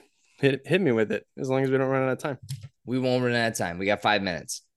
Ezra Miller is talking to uh, Arthur, and he's like, "So what was I like in the other universe?" And he was like, "Oh, you were really friendly, or something like that." He's he doesn't he say something like that? Yeah, but it's still him. He says it's still you. Yeah. I think he's talking about the dog. Oh, you think it's a bit? It's a callback. It's a bit? bit. I think it's a comedy bit because he's like, "What are you talking about your son or whatever?" He's like, "My dog or whatever," and he's like, "He's like, oh, you were funny and friendly and very loyal." He says something like that. There's no way he says very He's- loyal. He says loyal. He says something. It's a bit. I think it. I think it's a bit. I don't think it's anything more than a fucking bit to end this stupid ass fucking franchise with the fucking goddamn fucking joke. Jesus. Sorry, I'm, I'm- I'm- sorry. He's drunk. Sorry, sorry, sorry, sorry. I apologize. I think that was. I think it was a bit. I don't think it was anything more than that. I don't think it was like a James Gunn giving us a signifier. I think it was just like, oh, we're supposed to laugh at this ending sequence because it's a funny bit. Because remember in the beginning of the movie when Arthur was a dog? Ha ha ha ha ha. That's a funny story, Mark. So here's what here's what IGN has to say. Not that I trust IGN everywhere. Well, they reviewed Indiana Jones and gave it a A uh, four, which is a abysmal. The Barry we've been following is essentially now also leaving room to even recast Ezra Miller. If many different actors playing Batman and Superman can all exist and make sense in one context, why not the Flash too? It would require another timeline divergence, but the bell has clearly been rung now. At the same time, we know that actors will remain the same, like Viola Davis as Amanda Waller and the Suicide Squad slash Peacemaker crew. As Barry tells Arthur, some people look the same in every timeline or universe. I think that that to me is a signal that Momoa is coming back as Aquaman, and that is the one one of the actors that's making the jump. If So not how- potentially Affleck. I know we have two minutes and 20 seconds left till we have to break, but how in the flying fuck do you envision them acknowledging that with Aquaman 2? Do you even think that they acknowledge it? Do you think they just I don't think they acknowledge it at all because the first Aquaman had no other mention of the DCEU at all. There's no other character in it. I think they just sweep it under the rug and they're just like, hey, here's Aquaman and his brother. But wouldn't Black you Manta. assume that they want to connect Aquaman 2 to something else in the universe? Yeah, the, well, they will connect it to the first Aquaman, and I think they will essentially be pulling that into the fold as well, because the first Aquaman also does not have any DCEU implications whatsoever. And then, It does have Willem Dafoe and Amber Heard, who are both in the Justice League. again, multiple universes can have people the same, but that are not the same. And in the Snyder cut, they are definitely not the same. They're talking in bubbles. So there you go. And Amber Heard doesn't have a British accent. Exactly. So I mean, it kind of writes itself at this point. so anyway, that is the plot of the Flash. Jesus Christ, I'm tired. well, is that the that's the post credits? There's no what's That's it. so it's just that, and then the movie ends. Yeah. Thank you. Zach's clapping for me. You just can't hear it. No, they can hear it. They can hear it. They can we got it. less than a minute. I think we're gonna take a quick break here, and Yeah, then we'll yeah, be back to close up the pod. All right, perfect. You see, Cal just got out. What'd you say? Cal just got out of the movie. Oh no shit! I didn't see his text. Should I call him? Yeah, you should. I'm gonna call him. We're recording right now, by the way. So you we just finished the plot synopsis, right? Yep. Cool. So right now, John is calling Uncle Cal. He just got out of the Flash, and we're calling him, and we're gonna get a live reaction from the as biggest Ezra Your call Miller has fan. been forwarded to an automatic voice message system. Nope. His phone's off. we'll check back in here in a minute. Uh, in the meantime, as normally with our DCEU and reviews, we got our three questions, my friend. Three questions. But before we do that, I genuinely want to know from you what is the future implications of the DCU after this movie, in your opinion? Well, I mean, we've talked about it quite a bit with like the whole Superman, the Superman legacy stuff, and you know, uh, all the casting rumors and everything that they've kind of like James Gunn's been talking about on social media. Like, I really don't know. You know, I'm so curious to see that first trailer for Superman Legacy and see what the tone is like because know, I just want to know. They're definitely Is- not going for this. it's, It's gonna, gonna- have some Bruce Springsteen. You know what I mean? It's just gonna be a corn-fed Bruce kid in Kansas with, with the Oh, boss music. You know what I mean? Dude, if it was Born to Run, set to we were born to run as he's flying. That'd be sick. Writes itself. but it's it's uh it's uh it's still fucking Kevin Costner as as Pa Kent, and he's like, "You'll give Hey. the people of Earth an ideal to strive towards." If that's the one, the one actor that makes the jump, I'm fine with it. How about Matthew McConaughey as Pa Kent? I think that'd be good too. They will stumble, they will fall, but in time they will join you in the sun. and then I went back around. I Pablo doing that. Dropped him dead. Dropped him dead on the spot. What do you Yeah. think? I mean, I mean, I'm not. I'm. You're the resident DC fanboy here between the two of us. Like, I, I, I honestly like. I'm hoping that Oh, they wait. go in. Here we go. Oh, here he is. Here he is. Everybody. Yo. fucking Nick Cage, baby. Holy shit. Cal, you're live on Radiovania right now. We're talking about the Flash. That was the perfect intro. Oh my god. What'd you think? I really enjoyed it. Yeah, tell tell us more. What did you like about it? What, did you dislike anything, etc.? Um, let's see. I like the callbacks. I like the I like that they they Flashpoint in the comics, like that whole thing with like I know it wasn't Superman, but they did a really good job with that of like The opened the Flashpoint homage. Yeah. uh, but I, I actually like Flashpoint better where Superman just bails, right? He's like, fuck this, I'm free and leaves. Yeah, I agree. I agree. Um, But yeah, and then the Nick Cage thing with the giant spider. And if you don't know that story, like I had to explain it to my friend that was with me. Like, Yeah. all right, that that was so good. There's a good Kevin then, Smith uh, podcast about that for sure. Yeah. And then uh, the, the Clooney thing was amazing. we were just talking about that. Wait, what did you think of uh what did you think of Keaton? Uh, he, he killed it, man. He crushed it. He was Keaton. He's amazing. Can you ask him how I mean, full I his theater definitely, was after uh, this? it I brought a little tear to my eye. The whole thing with his mom at the end. I got. I mean, it, you told me I was gonna get weepy at Guardians three, but I got more weepy at this movie. Oh, Wow. interesting. Okay. Um Zach wants to know what did you what was the question again, Zach? How many people wa- were in your theater? I Yeah. wanted to know how full the theater was and how like were Well, people like laughing full, and actually. reacting. Yeah. What was the audience reaction like? Was it like were they laughing along? Was it kind of quiet or It was kind of quiet. I laughed a lot. I felt like I was the loud one in the theater. did you like Ezra Miller in this movie? Yeah, I thought he did good. Yeah. Did you like having two of them? I didn't like the younger Ezra Miller character, Sure. But- Sure. as I referred to him as like our Flash versus the fake one. I don't know. It was uh Yeah. That was a little annoying. There were some good parts that made me laugh. Um, I wasn't really convinced with the Iris West character that was in there too, or Iris, whatever. Yeah. Not at all. Yeah, that that there didn't seem to be any chemistry whatsoever between them. Yeah. And Ask I him what he thought about saw her Barry's in mom. That Netflix show Dracula. So I just seen her as this like party girl character, and okay, Yeah. What I don't know. what'd you think of Barry's hot mom? Oh, she's great. Yeah.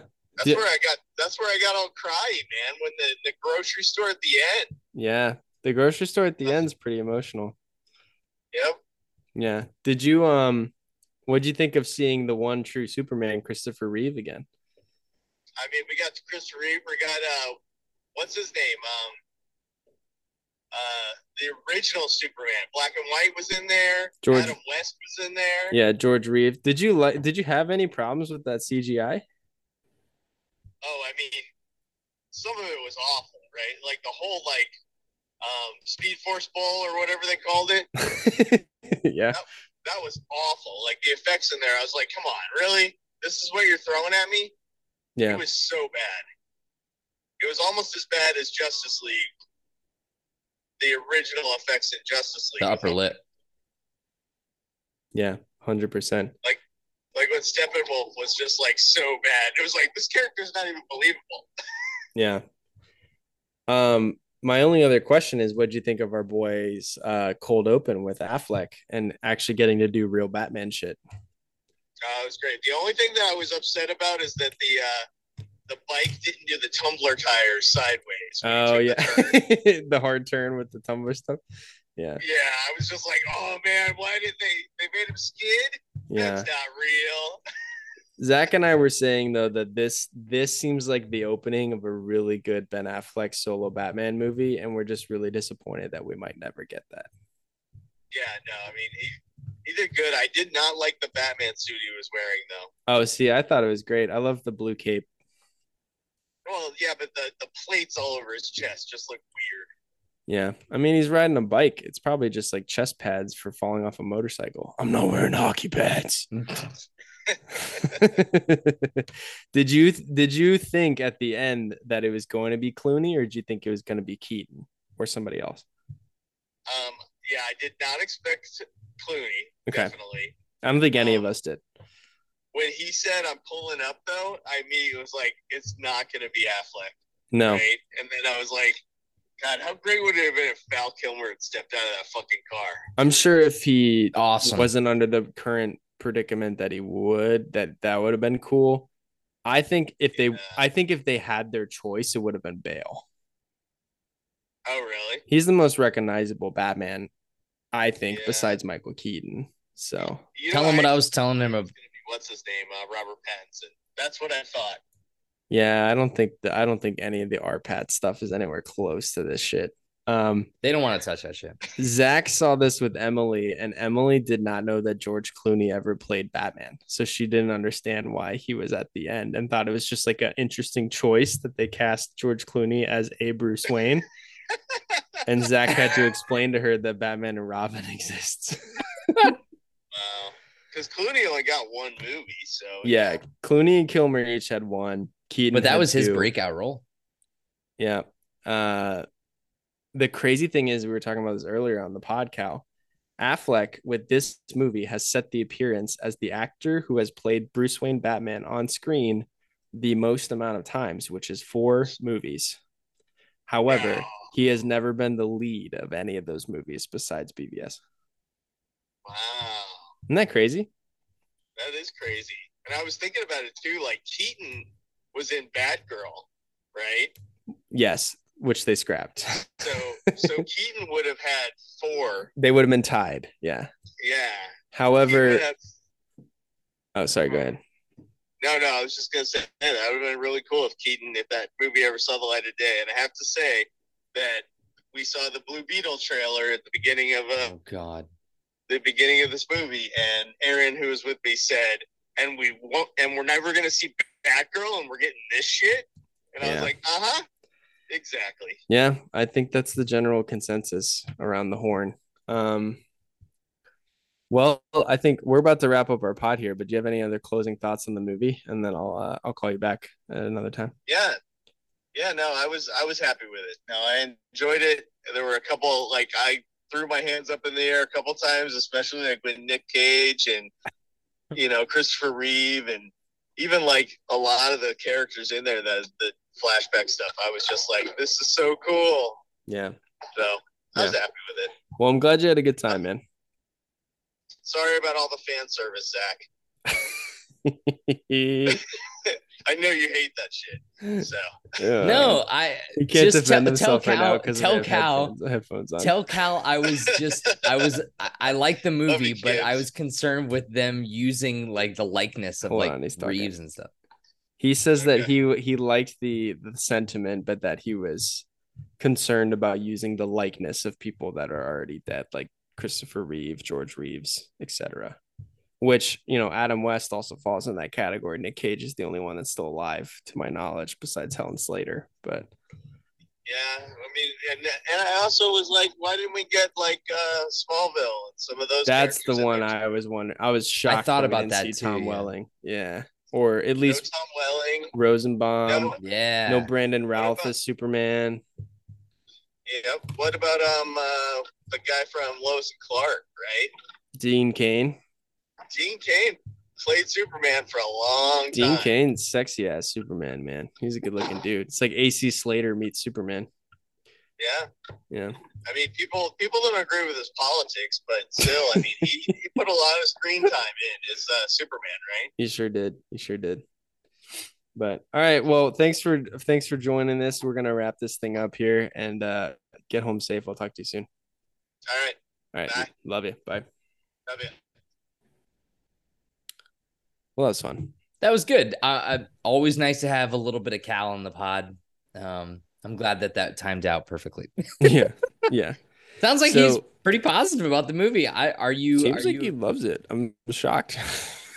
I didn't I tell you? I I told you on that Zoom call, man, or that Skype, that FaceTime call. It's like I think Cal's gonna really like this movie. He's either gonna love it or hate it. You thought he would really like it, and you were correct. So we got to do our three questions. Our first one is uh, uh your favorite scene. Oh,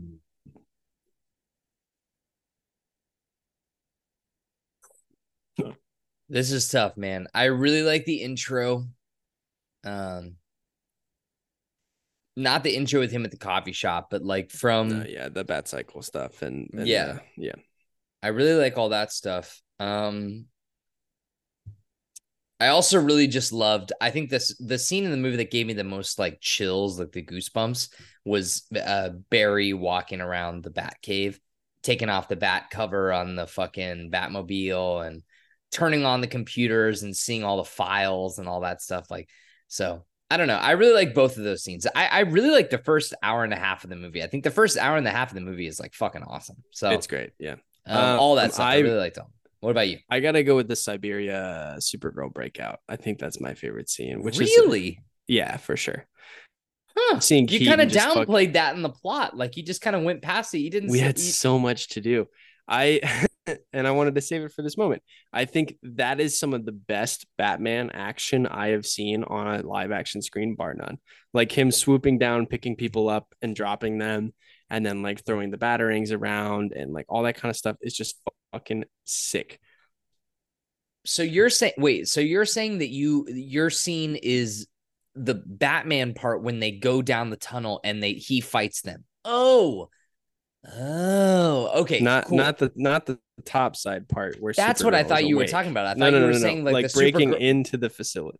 Okay, when you said Supergirl Siberia scene, I thought you were talking about her fighting in in on the top of the thing. I was like, oh really? No, no, no. Of course, my scene's gonna be shocking to me. Batman centric, and that's the one that I want. It's either Yeah, yeah. that or it's for me. It's the one where, um, it's right before they do the um, the experiment on Barry to recreate the storm, and he's talking to Keaton, and then they they have like a heart to heart about both of their parents dying, and then Keaton's like, "So you want to douse yourself in chemicals and get struck by a bolt of lightning? Want some help?" And then just is- it's just a great line delivery, and he's just perfect. I love him. So Yeah, it's pretty great. Yeah and the more I think about it, the more I like the first two acts of the movie. It's just the third act for me that gets a little wonky. So, agree. Agreed. um, okay. And then our next question is who won the movie, which I think is pretty obvious. I think yeah, I think that the the so that I think that there's actually two answers. okay. Please enlighten that- me because one of that them's Keaton. one of them is definitely Keaton, but the other is Muschietti.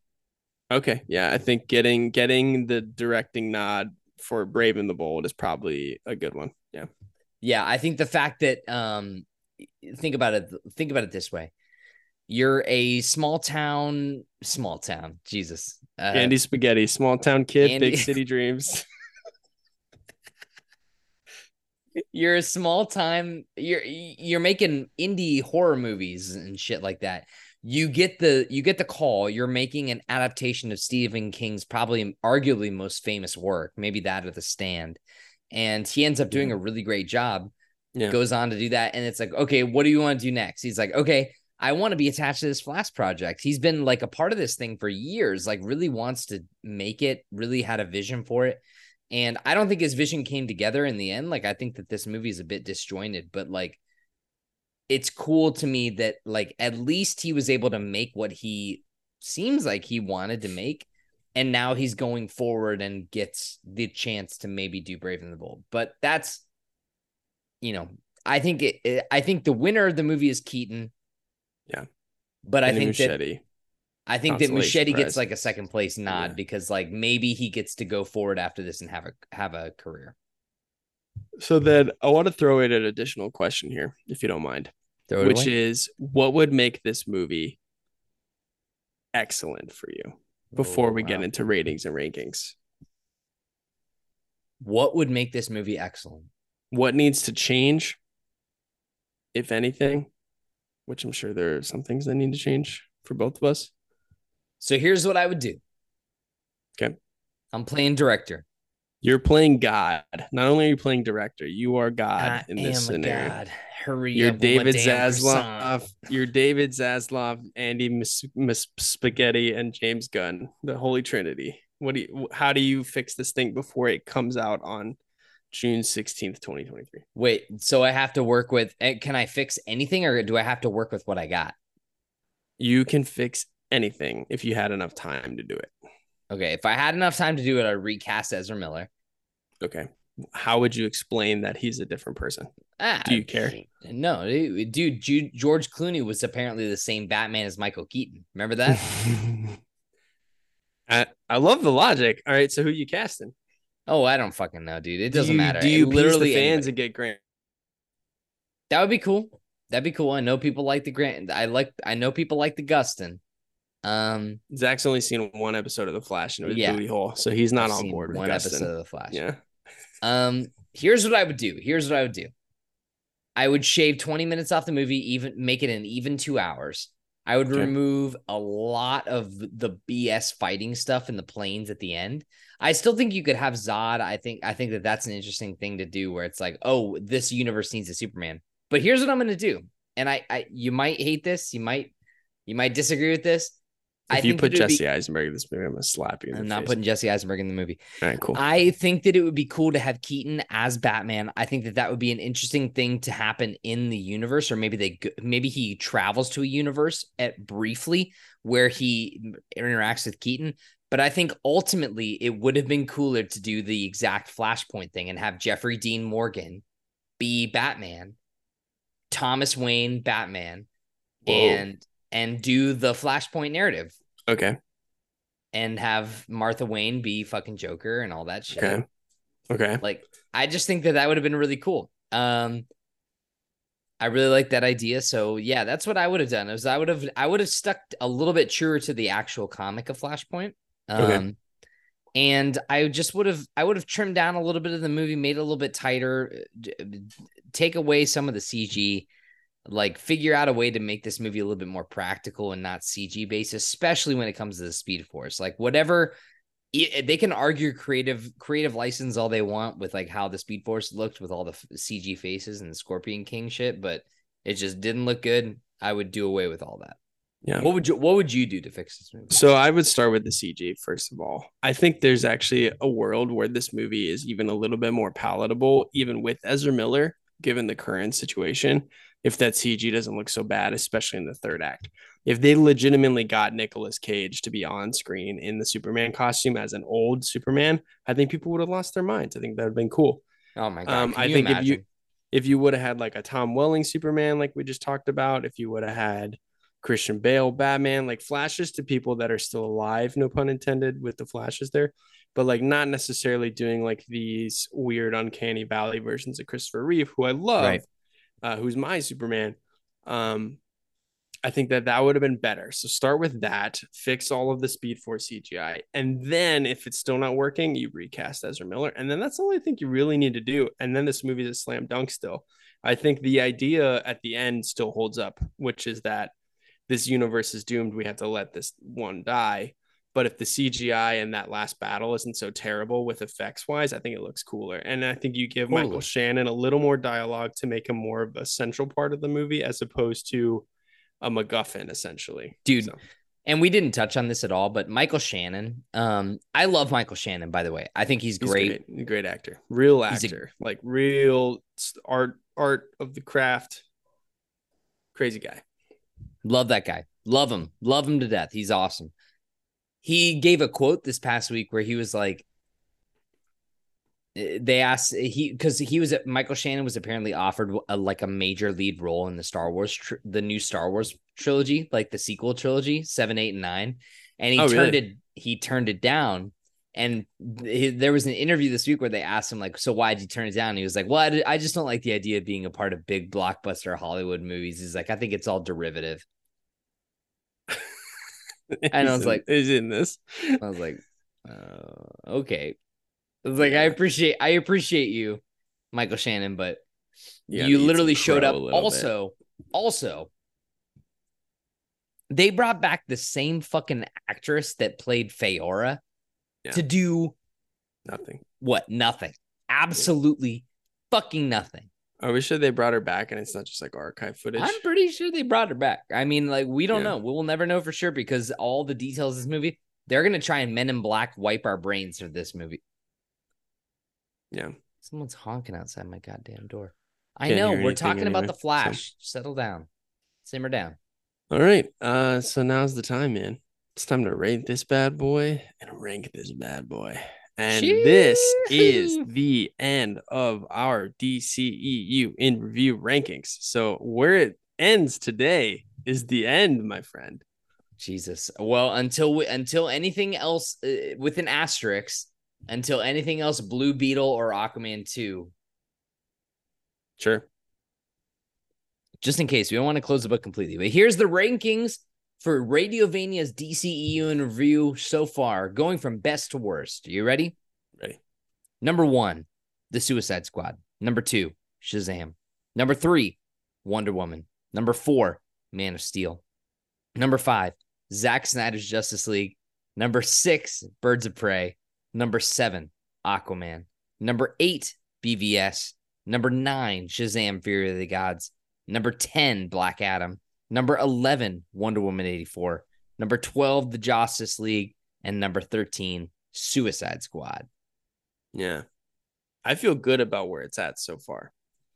The only thing that I would think about amending is I do think Wonder Woman 84 is better than Black Adam. The more I think about Mm. Black Adam, the more I think that movie's fucking garbage. Yeah. I think, I think it's bad. The only reason why I would put it above is just the fact that that Pedro is great. And I think Gal is still great. really great. But there's some like storytelling problems with that movie, but the performances are better. Yeah, the rape. Black Adam. You know, the rape. The rape is bad. The Uh, rape is pretty bad. the cheetah is bad. oh, man. But I mean, look at Black Adam. The kid is bad. That demon thing at the end is horrible. The Rock is not even acting. There's that like archaeology woman that he's like got a thing with. That's weird. The only good thing in that movie is fucking Hawkman. So, Hmm. Or not Hawkman, Doctor Fate. But I do like Hawkman, but you did not. So, I don't know. What do you think? So where do you where where would you where would you just give this a, a Radiovania scale? Twenty points. Uh, the Flash. What would you give? Yeah. Uh I I think I said this to you on the phone. I think I would give this movie like a C plus. So by those rankings, by grade school rankings, I, I would imagine it's like a seven, seven, five. So it's in the to me, it's in that Man of it's I, I don't think I like this movie more than Man of Steel. That's where I'm at. I think it's not- below this- Man of this is Steel. not- this is not better than Man of Steel. As the Man of Steel hater on this podcast, this is not better than Man of Steel. I think I think it's better than Aquaman, but I don't think it's better than Man of Steel. So it's somewhere there. I think it I think it might edge out the Zack Snyder's Justice League. But again, I think we we were hype we were pretty high on that. Um I do think the Zack Snyder's Justice League still kind of holds up. I mean, it's It's it's, a clear vision of Zack Snyder, Yeah. but it is a really well constructed totally. singular vision. It just takes a really long time to get there because it's four fucking hours. It's a beaut it's a beautiful art piece action movie with some great visual effects, some great scenery, some great There's some- score. wild shit in that movie though that'll never come to fruition that ultimately doesn't matter. I think this is better than Birds of Prey. So let's just go ahead and just put it above that. Yeah. I think this is clearly the number the new number 5. So you think it edges out Snyder cut? Yep. Hmm. Cuz listen, I know there's going to be a bunch of Snyder cut for defenders out there that are like we work so hard for this shit. Well, guess what? Your movie doesn't have Michael Keaton in it and this one does. So fuck you. I think, uh, yeah, I, I'm kind of inclined to agree with you. I, I think that it doesn't really matter to me whether it goes above or below, but I think right there in that area, somewhere in that like five, six, seven area is probably good for me. Um, the only the nudge that I would give it above Zack Snyder's Justice League is just the fact that it's shorter, more palatable. Like the Zack Snyder's Justice League is a really interesting film. It's a really interesting art piece and a historical piece of entertainment, but it's not a movie that I'm going to go back and rewatch. This movie, I can actually see myself going back and like, oh, the first hour and a half is really fun. And I'm going to catch it while I fucking fall asleep with my fucking hand down my pants while I, you know, uh, but not for any other specific reason than I just, right, uh, you know, sometimes you just, sometimes you need to cradle it, you know, Sure. while you're going to bed. Hey, uh, hey, to hear his ghost. It's like his ghost just passes by the background every now and then. Ships in the night. What do you Yeah. What do you think? Yeah, No, I, I I like it more than the than the the Snyder Justice League. I for the same reasons, but also the Snyder Justice League for me is is more of the same of like this dark dismal world. I love the ending. I think Snoop Superman coming back with the black suit and then kicking fucking Steppenwolf's ass is really so dope. awesome. I think that shit is great. That might be the best Henry Cavill's ever been as Superman. But I think that this Flash opening is the best Ben Affleck's been as Batman, in my opinion. So it's just, Ooh, yeah, I think it's better than BVS because in BVS you murders people. Oh, but I love the murder, and I I love the well, I mean, um, the warehouse sequence, dude, and, No, no, no, no, no. Batman. He's better as Bruce Wayne in BVS, but Batman specifically, the action I think is better in this movie. I think the last the warehouse sequence have is been great. too many teenies. I the like the warehouse shoes. sequence is great, but as Batman in the suit in BVS, he just kills people almost the whole time. and I'm just it. thinking, okay, you can you can enjoy that as much as you want, buddy.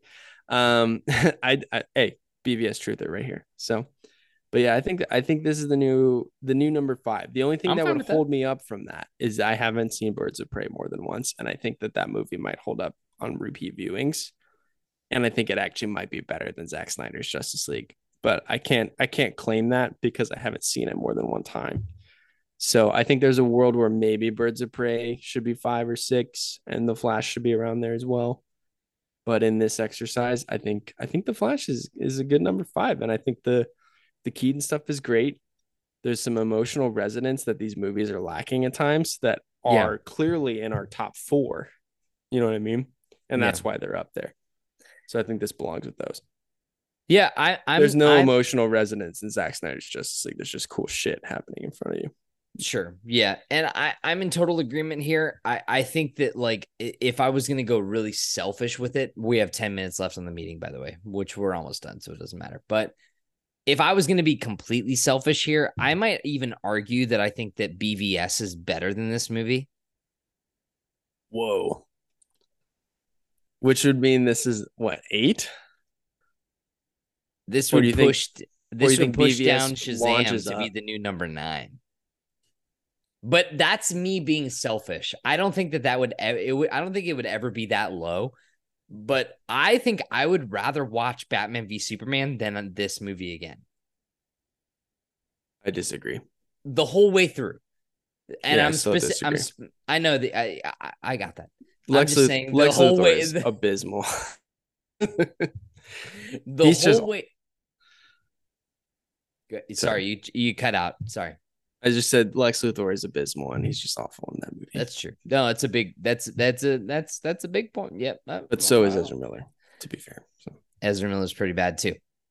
BVS has Henry Cavill as Superman and Ben Affleck as Batman, and I really like both of them the whole way through. It also has Wonder Woman, which I think is great. I like Amy Adams as Lois Lane. I like all that stuff. I really like the the the the R-rated cut. It's great. Um, the Flash has some really awesome stuff. I like the first hour and a half, but then it fizzled off toward the end for me. I really like some of the cameo stuff, but like beyond that, the movie itself is just not as impactful to me. I so I think it's like in stem to stern, better movie. I think that Flash goes at the number five. I think it goes below Man of Steel, above Zack Snyder's Justice League. But if I selfishly was making my own list, I would probably rather watch BVS and all the movies above it more than I would want to watch The Flash.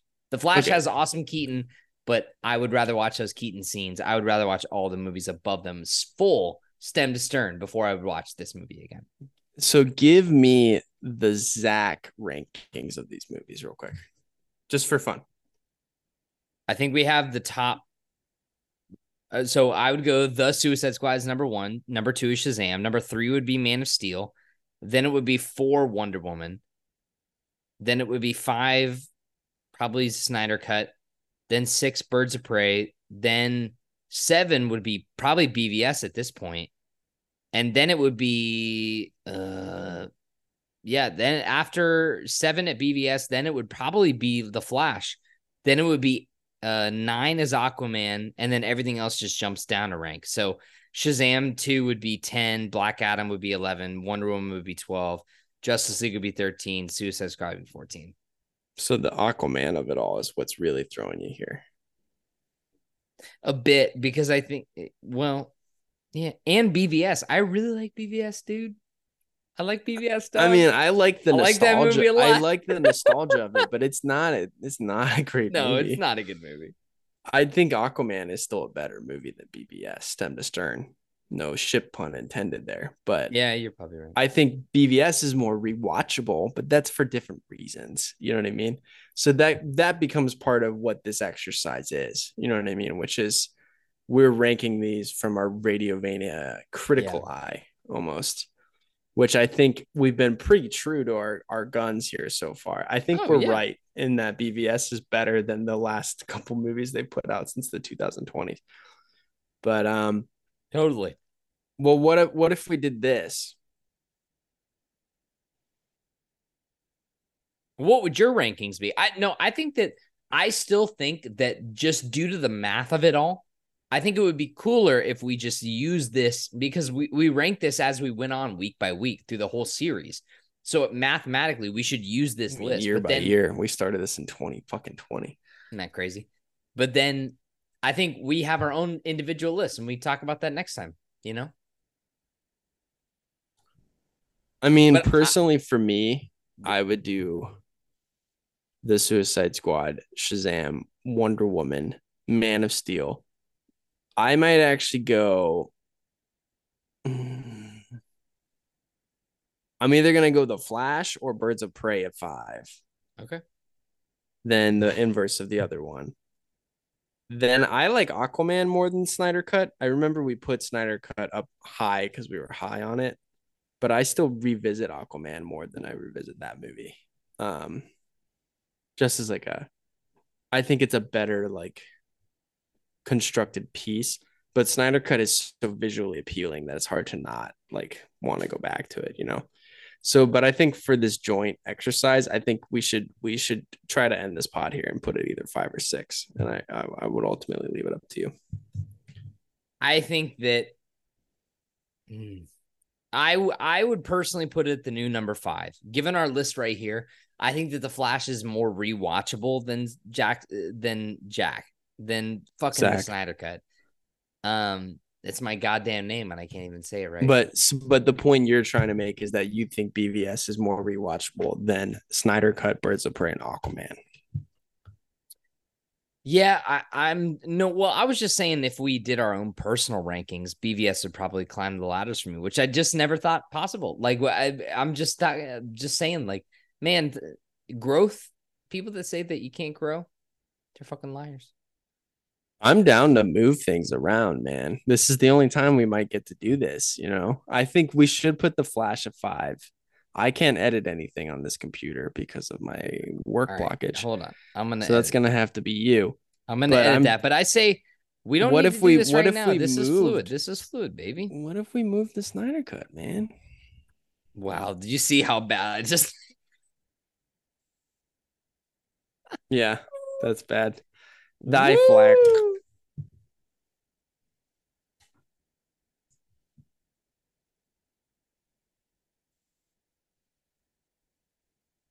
No, I think we're good. I think we're good the way that we are right now. I can get behind that. I think that um I You know, we'll- personally we'll think do a I think retrospective. I think the Snyder cut should be lower. Personally, I think it's too high. But that's just me. Also, the numbers didn't shift down if there's two fives. I know, I know they're not doing it automatically, but I'll fix it. It doesn't I'll fix matter. it.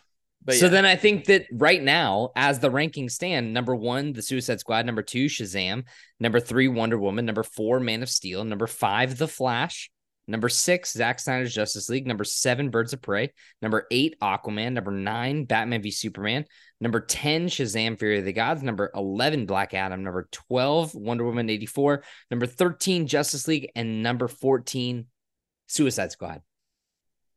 I got a I got a proposition for you. Mm-hmm. Sorry, We got two minutes and 31 seconds before this podcast is over. that's fine. We can do this. Can we? What do you think about this? Can we swap the Snyder cut and BVS outright and make BVS the new number six? Remember that? Remember that scene when he's like, "Maybe it's just the Gotham City in me. We got a bad history with freaks dressed like clowns." I That's like. I like that I shit like rips, man. It. Does rip. That shit That's- rips hard. That movie has some really atrocious stuff Remember when he goes, Martha, Martha, Martha. like that, but there's also some really good stuff where it's like, if there's even a one percent chance that he's evil, we have to take We that to take absolute absolute. Yeah, that shit is good. yeah, move it. We're Let's gonna be we're gonna be Let's the move it up. psychos. No, we're gonna be the move it up. psychos that go see the Batman v Superman like 30th anniversary Yeah, yeah, in yeah. theater. Let's do it, man. I'm I'm in. Let's make it the new number six. What do you think? Number six. Oh wait, you mean oh yeah, right. Swap Snyder cut and BVS outright. Yeah, yeah. I have the power. Zack Snyder's League. And there you go, everybody. That's the pod. That's the pod. There it is. DCU in review. Hey, we did it. We we crossed the finish line. We have less than a minute to go until we get kicked off this Zoom. John, thank you for joining us. Thank you for joining me. This has been a really fun show. You can follow the show at Radiovania on Twitter and all the social medias. I'm at Zach Rotella. He's at Najathan Parker. You can email the show, radiovaniashow at gmail.com or go to radiovania.com. John, this has been a really fun episode where we get to talk about The Flash. But until the next time when we review a fucking movie, give Yeah. me a DCEU quote to end the night on. Any DCEU quote? Any of them. Oh man, that's a good question. Mm, the first one that comes to mind is who's gonna give you a reach around? but I hate that one. I was So- hoping that the video would cut right So there. I'm gonna say my favorite quote of the DCEU as the, as the the clock times down, uh, which is they will follow you into the sun. I think Mm. that that